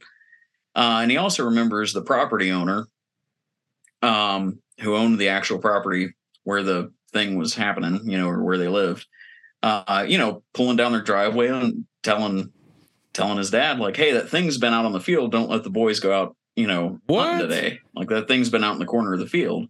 Okay. So he uh right. So but here's the thing. Uh, he, and he, this guy actually told me, and I can't tell you his name. I can t- can't give you an exact Sure, location because he sure. didn't give me permission. You know what I mean? Sure. I should have gotten it like written down. You know, hey, can I call you up and verify these things? But it was just such a good story. Get out your So notary seal and Yeah, he said like as he got older, you know, and his exact words were, "I didn't read the books that I was supposed to in school, let alone anything about Bigfoot. And Mm. we didn't have cable. You know what I mean? Like we could barely keep the lights on. We didn't have cable. But he was like 19 at a friend's house and they were sitting around and on like TBS, Harry and the Hendersons came on, you know. Okay. Harry and the Hendersons, which is classic and Sure. not, you know what I mean? Like, but uh he goes, Oh, hey, it's the thing. And his friend's like, What in the hell are you talking about? It's the thing, it's Bigfoot. It's not real, it's Bigfoot. It's a goofy this is a goofy kids show. And he's like, No, that's the thing. What, you didn't have the thing? You know what I mean? Like, and that's what he's saying. He's like, It's the thing. Like, and he said that's when I, I realized like this was not not everybody had the thing, you know what I mean? This Hmm. thing out in their out in their woods. Wow. He said it was just a matter of course, you know what I mean? Like it was just a matter of course when he was younger and they lived in that in that area. And then he kind of forgot about it. You know, he just assumed everybody had encountered something weird, you know. And then he got older and they're watching something silly like Harry and the Hendersons. He's like, "Oh no, it's the thing. I get, I know what that is," you know. And his friend's like, "No, it's not real." And he's like, "No, it's hundred percent real. Like I've, I've seen it," you know. And I'm like, That's amazing. you know, when it, when yeah. So when he told me that story, I was like, man. And this guy did not seem like he didn't want to talk about it. His wife made him talk about it, Mm. and he didn't seem. It just did not seem like a, you know, it, it's it's a good story. You could make it up if you really, but he didn't seem like he was being that creative with any of it. You know what I mean? I just think Um, what Yeah. what the heck is the point of going and not to say you're What not is the point? anybody, John, Right. but what's the point of going and finding John Hickenbottom at the park to Right, go? right, I'm going to give right. you my Yeah. Bigfoot story in talk- hopes that one day you'll go on it on another show and podcast. talk about On a it. and- podcast. yeah, Yeah, right. I mean, and there- you there don't is- have his name, right? Like you can't track right him yeah down. You, don't- no and i usually like i mean i get you know um the some of the well-known stories i've talked to people yeah, uh like people getting rocks thrown at them you know that yeah, that seems to be one of salt fork's things is that like fishermen getting rocks pelted at them Hmm. you know what i mean that seems to be a thing at salt fork um what that is i don't know you know what i mean yeah. or how how like exaggerated that is, I don't know. But I know that I've sure. talked to a lot, I've talked to quite a few people who claim to have been out fishing and you know softball sized rocks started. Popping out of That's the woods. when it gets a You little know what bit I more mean? interesting. When it's not just a pebble, but Yeah, it's like it's, right. it's launching a That's like the- sizable projectile Right, yeah, to make yeah. you go, "Oh, the, a bird didn't the- drop that from the sky." Right, right. That's like Yeah, the, what so the done- wild men of Vietnam, like the Oh. Vietnam vets had the stories of Right. the what did they call those the the eight men of I don't know. Vietnam I don't forests. know this one. Right. Yeah, Vietnam vets would report them just all day long marching through these forests and just rocks being pelted at them, pelted Yeah. constantly down Huh. at him, and they called I I didn't mean- know that. the the And you know, uh John Mionczynski, he had his experience where the thing, you know, pushed in on his tent and he like he thought it was a bear, so he kind of popped it on the nose and he hit a kneecap. You know what I mean? Oh, really? Um, yeah, I mean, yeah. Do you know? You know? Have you ever heard of John Mionczynski? No, a- do tell. he was a he was like a backcountry ranger in I think Wyoming, uh, doing bighorn sheep work Okay. and stuff for the and he uh, but he has a story. You guys can look him up. He's he's like he's pretty well known. He's a great educator too. He's a he's also somebody that I like would really love to make contact with. You know, Question: Was Um, this? yeah. Was this? Did Micah talk about this at? he he, he probably did. He's yeah. the gentleman that gets way out into these national parks and like, Yeah, is, you yeah, know, yeah, nobody else him. is there. Okay, yes, please go on because I do remember this. But he uh yeah, But you know, he he talks about like thinking that it was a bear still, and that night he goes out and sits by the fire with his with his you know gun just in case it's a grizzly. yeah, And as he's sitting there, you know, a pine cone, you know, hits him in the head, and then another pine cone, and another pine cone, you know, and then one hits him in the shoulder. And I'm like, well, you know that that seems to be one of those things that happens pretty consistently, is like those projectiles and stuff. So, um, That's- yeah, I mean, it's I don't know, it's an it's such a it's such an interesting subject and it's so there's so many stories out there that it's really hard for me to you know i mean? That's what that's why i try to do you know do a good job at this. That's you know. Can I present one Um, to you and get your opinion? absolutely. Like just just because I think this would be fun because we've had a Yeah, guest no, no, that's no. put this one to us before and I love it. And it's this story that potentially Teddy Roosevelt saw Sasquatch, Oh, yeah, yeah. but he wrote about it. He so he wrote this collection of stories about hunting and being in the wilderness, but he Mm-hmm. included in it one story that was not necessarily him, but it was someone else Right. in referencing this Sasquatch encounter.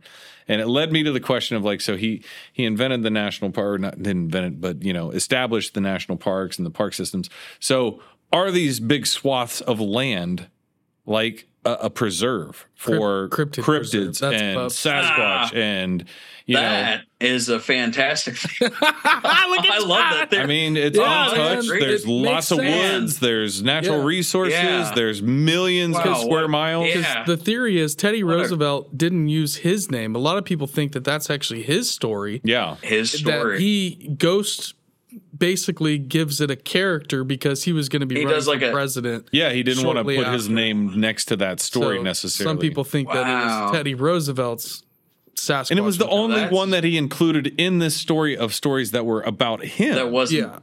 Yeah, right. so it's really strange. Like, What an why interesting throw thing. that wrinkle in? Man, I like see that. I I want that theory to be true. Like I want. Well, I want. you need to talk I want- to DA. We need to hook you up with I DA want it- for that one. I want be. NPS to be big. You know, just big cryptid Oh. reserves. That's you know what I mean. Like that's Cryptid great. That's fantastic. We need to hook him up Yeah. with DA. Yeah. That'd be great. DA Roberts. What a great- He's a a YouTuber theory. and podcaster. His uh, Okay. the Ex Machina podcast, but Yeah.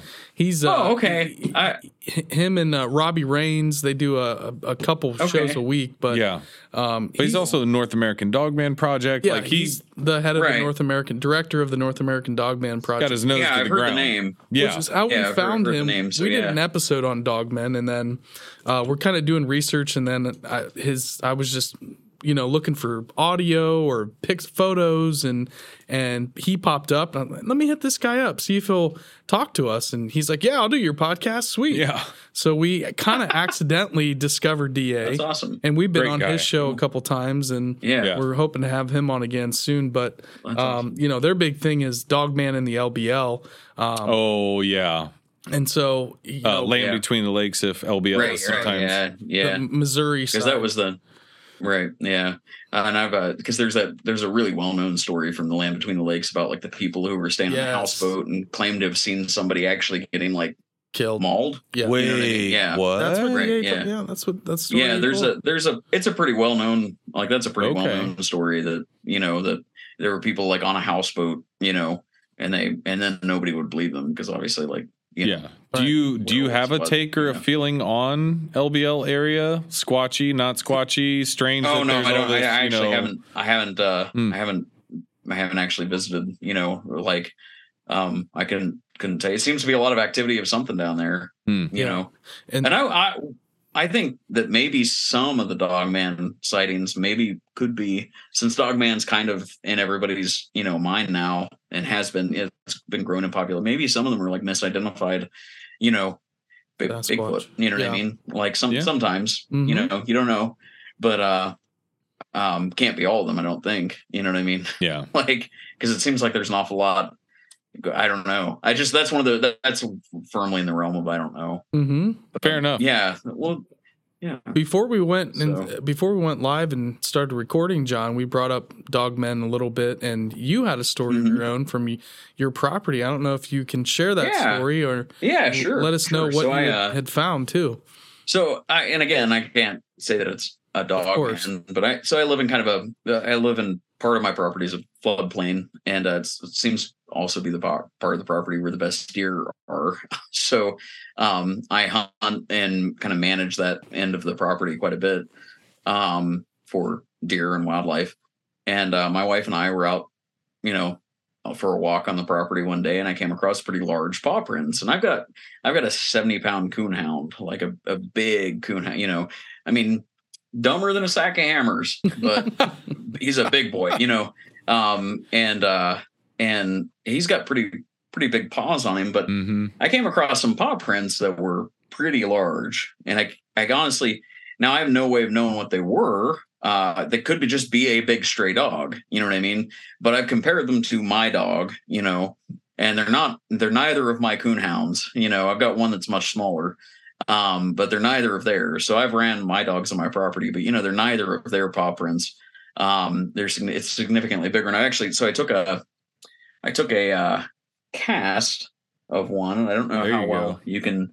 Yeah, so I don't know Look at if you can see. You can see that central pad and then the toes. You know what I mean? Um, all through here, and you can kind of see compared to my hand. That's a pretty. That's a pretty large, pretty large paw. That area right through there. And here's I actually got two. I kind of picked the two best ones. You know what I mean?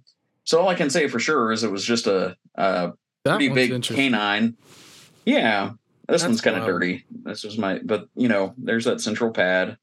Um, this one, you know, I think would probably be a four four foot, um, like a front paw. but it's the, like uh, almost in the center. It fits in the center of your palm.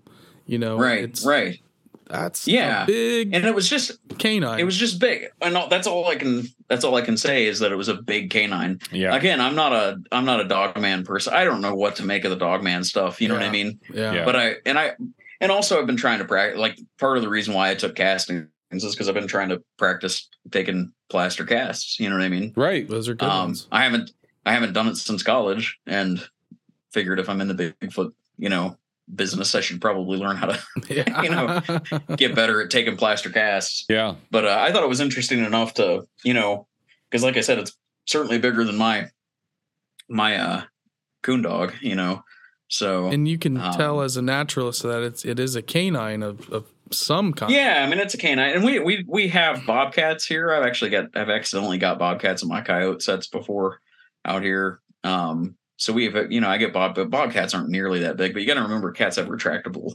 claws, like your house cat. You know they don't. So when they walk, their claws aren't making little dimples, and these clearly have claws, and they're clearly a canine. You know.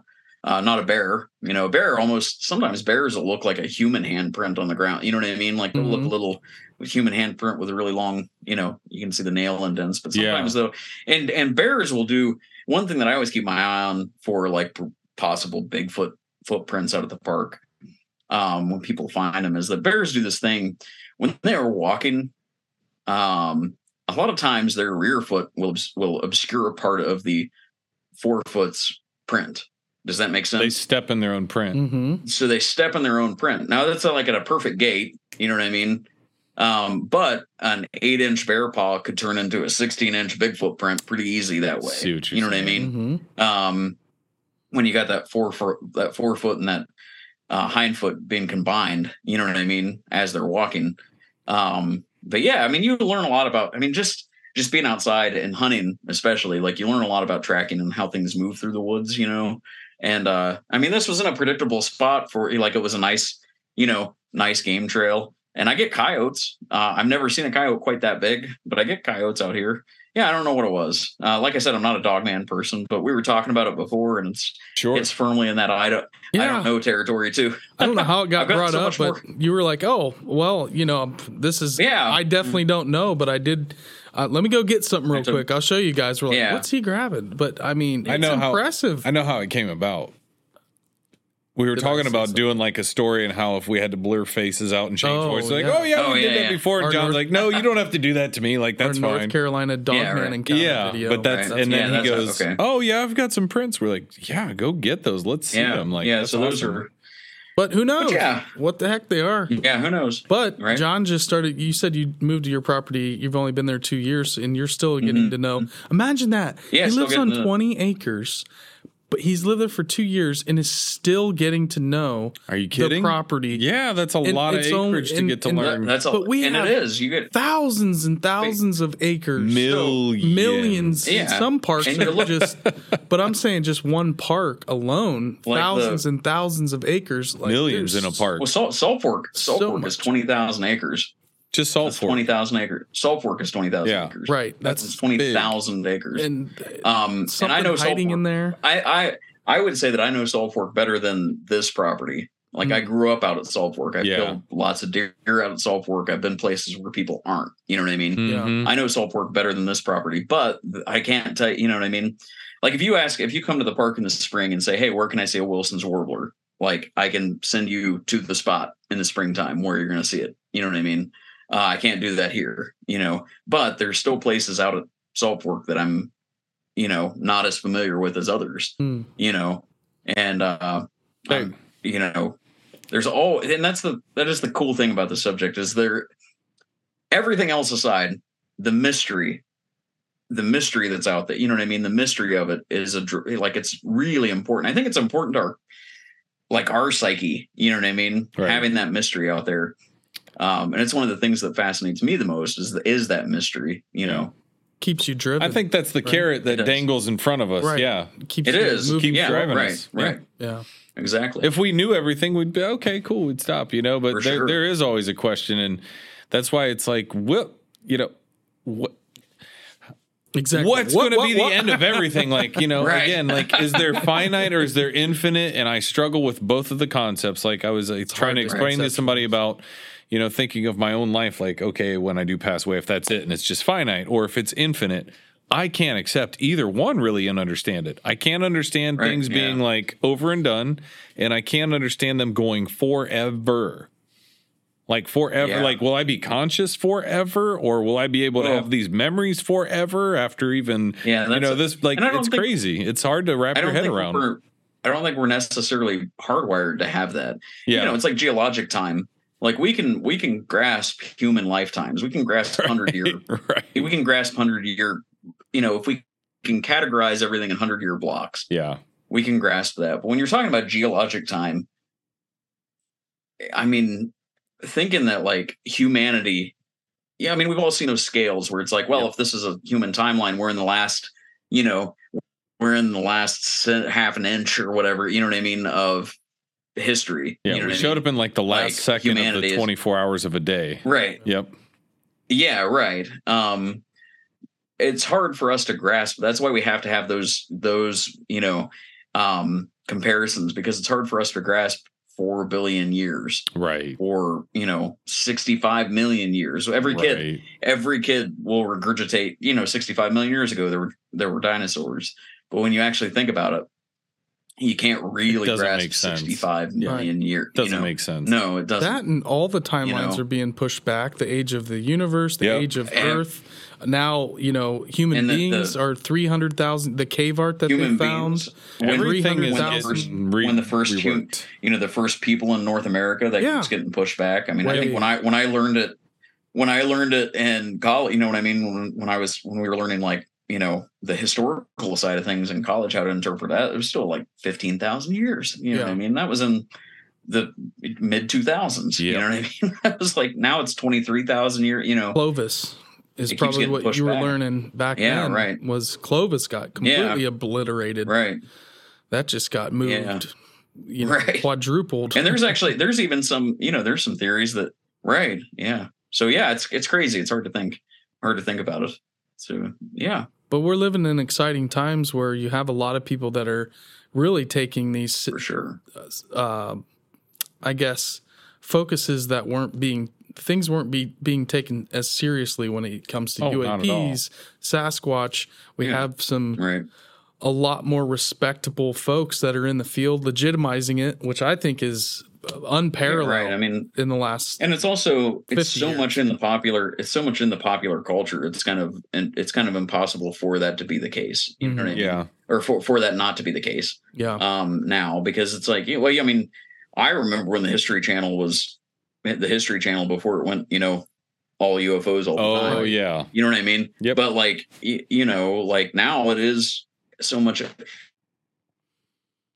hmm I mean, how many Ghost Hunter shows are there? You know, that's like a game that I play when I go to like a hotel and I don't have a streaming service. I'm just like, well, how many how many ghost shows can I find on TV at once? you know what I A mean? Like, and I, like you know, Yeah. It's lot. like I mean, how right, right. I think it's so much part of the human psyche now. Like, it's so much in, ingrained in our consciousness. It's kind of hard to hard for that not to be the case. You know, for it not to be, you know, at least the s- start of it getting taken more seriously.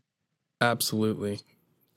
Yeah. Wow, John, this has been a great conversation. It's been great. we yeah. appreciate you doing this and coming I coming and hanging love out. what you do. yeah. Yeah. I love what you Well, do. thanks. We I'm- grew up in the sticks. I was identifying with a lot of what you were saying because I grew up Yeah, looking for, sure. birds, snakes, Yeah. uh, That's awesome. crayfish, turtles, Turtles. whatever. I mean, hell, man, I flagged down a, a semi tractor trailer to st- like try to get him to watch this snapping turtle one day when I was about 11 years old in the middle of the street, Awesome. in the in the country. That's like, awesome. hey, Had it on a scoop shovel. he wouldn't do it. He didn't stop for me. I flagged down Hey, three you- separate can you watch individuals, and they turtle? all bailed on me. And Can you that snapper got away. my mom was like, "What were you gonna do with it, anyways?" I'm like, "I don't know. Keep." I mean, Yeah. that was like a 20 pound. Yeah, like right. it was a huge That's- alligator snapper. It That was my uh my my mom likes to recount the story about me coming home with a groundhog, full size groundhog. I just hopped off oh, my bike and picked it up one day, you know, it's all angry. And and she, I wanted to keep it. Wait, you know what I wait, mean? wait, wait, wait! You picked it up and it wasn't happy. I figured this thing willingly No, went with you, like you coaxed it Oh, somehow. no. Oh yeah. No, You're no, not no, no. joking I, about I- Steve Irwin. No, I picked it up and man, it was like, and I got it just perfect behind the shoulders. You know what I mean? But it's He's snarling. And yeah, my like that's my mom loves to bring that story up, especially now that I got kids. You know what Yeah. I mean? When I'm like, hey, don't you know, don't pick that up. She'll be like, oh well, you know, you brought home a groundhog. you know what I mean? Like, so she loves she loves bringing that up. You know? Oh, I would say, what did you did your mom just freak out like when you brought that thing closer, did yeah, you bring it in yeah. the my house? mom is the hardest person to surprise now. Oh you know what I mean? man, I'm like my mom and my wife are there's nothing like when my wife first moved in and opened my freezer and saw that there were like dead things in it right? you know what i mean Sure. like you know and she's Hunting like "What is man's is all the why do you have a why do you have a dead snake in the freezer i'm like well i'm i gotta put it in a jar i just i haven't got around to it and like you know like like when she you know she's still she's gotten so much like they're she's gotten so much more used to that sort of that sort of stuff Oh, because you're That's- cataloging and you're like documenting Yeah. and you're Oh, like yeah, yeah, keeping them for, to show at the nature center. Right, And yeah. absolutely, yeah, absolutely. like that. So, Yeah. and then like you know, I mean, we, we also we live on a you know like a hobby farm. You know, we're we're not all of our kids are in 4-H, cool, but very we cool. we like to say we like to say that we're not 4-H people. It was, it's been a few. I think we're on our fourth year of 4-H. And it's it's very clear that even though we're a part of 4-H, we're not 4-H people. yeah, Like we're not full time farmers. Right. You know what I mean? raising um, pigs and we're like- we're like chickens. home. We're like homesteader people. You know what I mean? Yeah. Like we're we're like Tell you homesteader what, people. though, So yeah, I mean, my cool. my kids my kids and wife were all but- butchering chickens yesterday like that was while i was at work they were butchering some of the meat chickens Hmm. you know uh, that's what we had for dinner before i before i got on was one of our chickens so Oh. yeah i mean like the, she's all she's all into that stuff too you know Well, I'm telling you, I'm serious about the morel thing. I'll come help out. I'll give you For half sure. of my take. Because here's the thing about them: if you don't find good. What, you got to give him at least half, like maybe more. Right. He'll take your full. I'm just going to say this: I did a morel hunt with a gentleman I used to work with at the hospital um, from Southern Ohio. I don't even know where it was because it was his friend's spot as well, yeah and um, it was really cool because you know I like being out in the woods. I've never gone morel hunting at this point, but I just I kind of let them know like I have the eye acumen for it. Just tell me what I'm looking for one time. I just need to see it in reference on the ground with the leaves and whatever. And after I saw that first one, it was just like game on, like just running through the hills. Yeah. And, you know, I think I had like three, three and a half pounds of morels by the end of it, and they were all just like crushing awesome. it. I mean, it was so much fun, and they're such a good mushroom that is mm-hmm. only here for they are amazing such a brief time, but yeah fry them Very babies up. Oh, they're so good. I used to when I was I was doing invasive species control. So when you're like bent over, you know what I mean, looking at the ground all day, you find Yeah. the best mushroom. You know what I Oh, mean? yeah. pulling weeds. Like Oh, yeah. invasive spe- yeah, that's the that's the time to go look for them. Is go start to pull a patch of garlic mustard somewhere. You'll find them. You know, Yeah. yeah, it's great. Oh man. Now you got me. Now I'm making myself hungry about morels. Yeah. Well, we'll wrap up and we'll go get a morel. Uh, maybe somebody's got a morel burger somewhere. Oh my goodness. You can get them freeze dried. They re- they reconstitute all right. You can Nice. you can freeze. Yeah, yeah. You can order them freeze dried, and like they'll they'll reconstitute all right. I mean, you know, once you whatever make gravy or something out of them, you can't tell. You know, Yeah. Hmm? so yeah, This has been great. This has been so Absolutely. yeah. great. It's been Absolutely. Awesome. Thanks for thanks for having me on. It's been been nice. Hopefully, we'll get together at some conference or yes. I mean, like I I said, would I'm pretty hope so. excited about Cryptid Con. Cryptid Con this year with you know Travis Walton speaking there. I mean, Fire in the Sky was like one of the few movies that I ever watched when I was a kid that like really kept me up at night. You know what I mean? Yeah. Me it like too. really kept me up. Like Fire in the Sky freaked me out. Me when I a too. Kid. So yeah, Yep. I'm pretty excited to you know see Travis Walton at Cryptid Con. So maybe I'll run into you guys there. That'd be That'd be cool. great. That'd be awesome. Fire in the Sky really pushed me in a direction when I was a kid. I really Right. That want to was go a to. big Yeah. moment. I really want to go to for. Cryptid Con this year. W- I, I- we're Yeah. gonna make plans. We're gonna we we're gonna go. do it a little bit Shouldn't- differently this year. I think we're just gonna come in for the for the day, maybe come in Friday night, hang out a little bit, and then do the conference and and head back out. Yeah, that's kind of my that's kind of my plan this year is to come in Friday night and get to hang out because I we, Yeah. we usually when we travel we leave super early in the morning. Mhm. You know what I mean? Like we'll leave at two in the morning and then get there when everything starts. You know what I mean? Yep. Um, and that's what we did last year. So I think Oh, gonna go Friday starts all day. Friday. Did we go Friday? No, we went to the meet and greet, which was That's kinda- right. That was That it was- was it was cool. We met. uh That's where we met Justin and Jay the Yeah. first night, and Yeah. we met Oh, some yeah. folks. Yep. Um, Yeah, those guys are awesome. I like. yeah, we I met Jeremiah from guys. Bigfoot Society Yep. there at that meet. Okay. Also, also awesome. I haven't met many people who just aren't aren't awesome in this community. You know what I mean? oh there's- yeah, us I've, uh, too. I've met a lot of a lot of nice people in this community. Well, when you have this interest, you kind of, if you're finding similar minds, you usually Yeah. have found the people that go, I don't want to hear what the hell you're talking about. What are you talking Right, about? yeah. Get out of I'll here take- with that. And it's Like- like, geez, They're okay. like brethren, you know. And I'll Yeah. take I'll take I'll take Bigfoot people over bird watchers any day. Like I love some bird watching, but I mean I'll take I'll take them over bird watchers any day. You know, like they're a lot That's more. I love it. Yeah, That Oh, needs to be oh, a shirt. Bigfoot over well, birds. that's like that's I. s- I mean, there for what my my stepdaughter kind of pushed me into like making a you know having some sort of like image. You know what I mean? Sure. Like before, because because people because people knew the knew the videos and stuff. But so now my I've got a bus- I've got a business card that has just a red mustache. yes, that's your That's brand. great. because that's like it's like my you know that's my brand. So maybe Yeah, that'll dude. be the the merch is like Bigfoot over bird watchers or something. That'll be the Dude, that's awesome. Squatch with a So, Hickenbottom mustache. Squatch watch. Yeah, I'll bet right. Bigfoot's. A, was- I'll bet Squatch is a bird watcher. Squatch watching Of course. Oh yeah, for sure.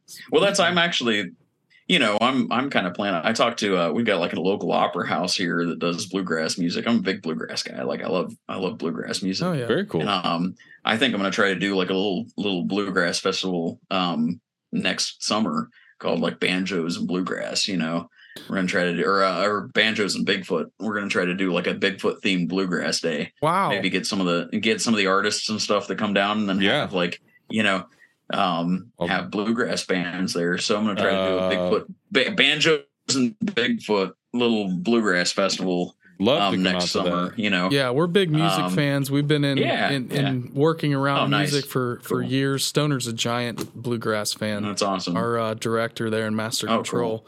So let us know. I mean, Yeah, for I would love to you know help you promote that. Have Yeah, you on sure. if that becomes Yeah. real. We can help in any way possible.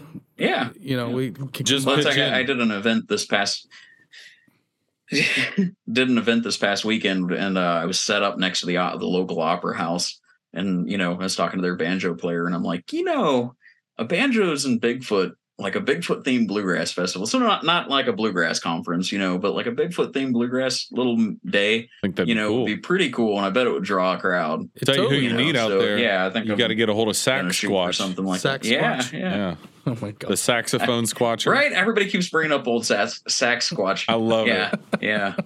But hey, uh, man, thanks for having me on. It's been it's been uh it's been great chatting with you. Uh, I Absolutely. love doing this, and I, I like it when you guys can kind of just turn me loose and let me ramble. So I appreciate that. Yeah, that's I what always this get nervous when is. there's a list of questions. So yeah, I appreciate that. It's been awesome talking with you. Great. Um, so Yeah. thanks. Uh, Yeah. likewise to uh, you know likewise you know we try to keep it loose and more of just a, a hang if you Yeah. will um, yeah, yeah. but john if you want to kind of send us out again let us know where we can find you connect uh, Yeah. and then also just a, a couple last words and um, you know we'll Yeah, for outro sure. the show and we'll come back and, and say goodbye and, and chat a little bit Yeah, absolutely. So, uh, so on my Instagram, I really don't have m- much in the way of social media other than Instagram, and that's um, Hickenbottom John at you know at Inst- at in- Hickenbottom John, and that's uh that's kind of the best way to find me. It's open. I post pictures of critters and things on there. Um, some Bigfoot stuff. I try to, you know, try to share other people's things too, and um, but that's a good way to get a hold of me if you have a good story or if you want to chat about something. I'm pretty open to that. Um, and otherwise, uh, yeah, hopefully I can. I try to make an appearance at most of the conference, like local conferences. You know, within you know six or seven hours here. I try to make a an appearance. I think we're going to try to we're going to try to go to the Fouke, Arkansas, like the Fouke Festival at some point. Uh, you know, the Boggy Creek Festival at some point. Um, but that might be a year or two down the road. But, but yeah, uh, so if you see me, you know, like I said, like a red mustache, it's hard to miss. Um, you know, I can't get rid of it now. It's like my brand. So, um, I love it. But yeah, That's the, uh, cool. but yeah, the um so yeah, Instagram's probably the best way to get a hold of me if anybody's um interested. I'm more than happy to chat with people. Like I said, a lot of people. That's one thing that I've noticed about this is a lot of people just want to be listened to. You know what I mean? Sure. Um, they just want somebody to tell their, you know, hear their story. Um, as far as like, you know, parting words, I would just say like the pursuit of this is worthwhile. I mean, the again, the the worst thing that could happen is you learn a little bit more about the natural world. You know, like you're out in the woods, you go out squatching. If you go out looking for Bigfoot every single time you go out, you're going to be disappointed most of the time. You know what I mean? But if you go out there to learn what there is to learn, it will never disappoint you. You know, it doesn't matter if it's the dead of winter, doesn't matter if it's spring and everything's blooming. You're never going to be disappointed, you know, when you go out there. So just keep that curiosity alive, you know, and keep that like childlike wonder. That's what drives me as a naturalist is that like wonder for the natural world. That's what's important, you know, um, important for this subject and just important and, you know, in general. But that's what I, uh, I think that's what I'll leave off on is, uh, keep that curiosity alive, you know? There you go, guys. I love it. Thank you so much, John Appreciate you, Hickenbottom, John. everybody. Uh, and also, John, we're going to be you. posting your um, series on Sasquatch for Yep. the Ohio Department of Natural Cool. Resources, which Yeah. we've covered. But we'll make sure and put those in the links of the description. Um, and, you know, we'll have uh, your Instagram link if anybody wants to connect. And we Yeah, appreciate the heck out of you. Yeah. Uh, hey, take care, John. Thanks. this has been Appreciate you awesome. See you, John. Nice. See Thanks you, brother. See ya. Bye. There you go. Another great The episode. train dude. has not stopped rolling. Yeah. That was a good cherry on top for the last run of these uh, records. I'll tell you what. Ended on a hell of a high note. Tell you what, we should somehow we, we should somehow, you know, for all the stories he gets down there, somehow compile them. Be like, you know, especially for the ones where he's like, I can't entertain all of them, but I want to Yeah. get that.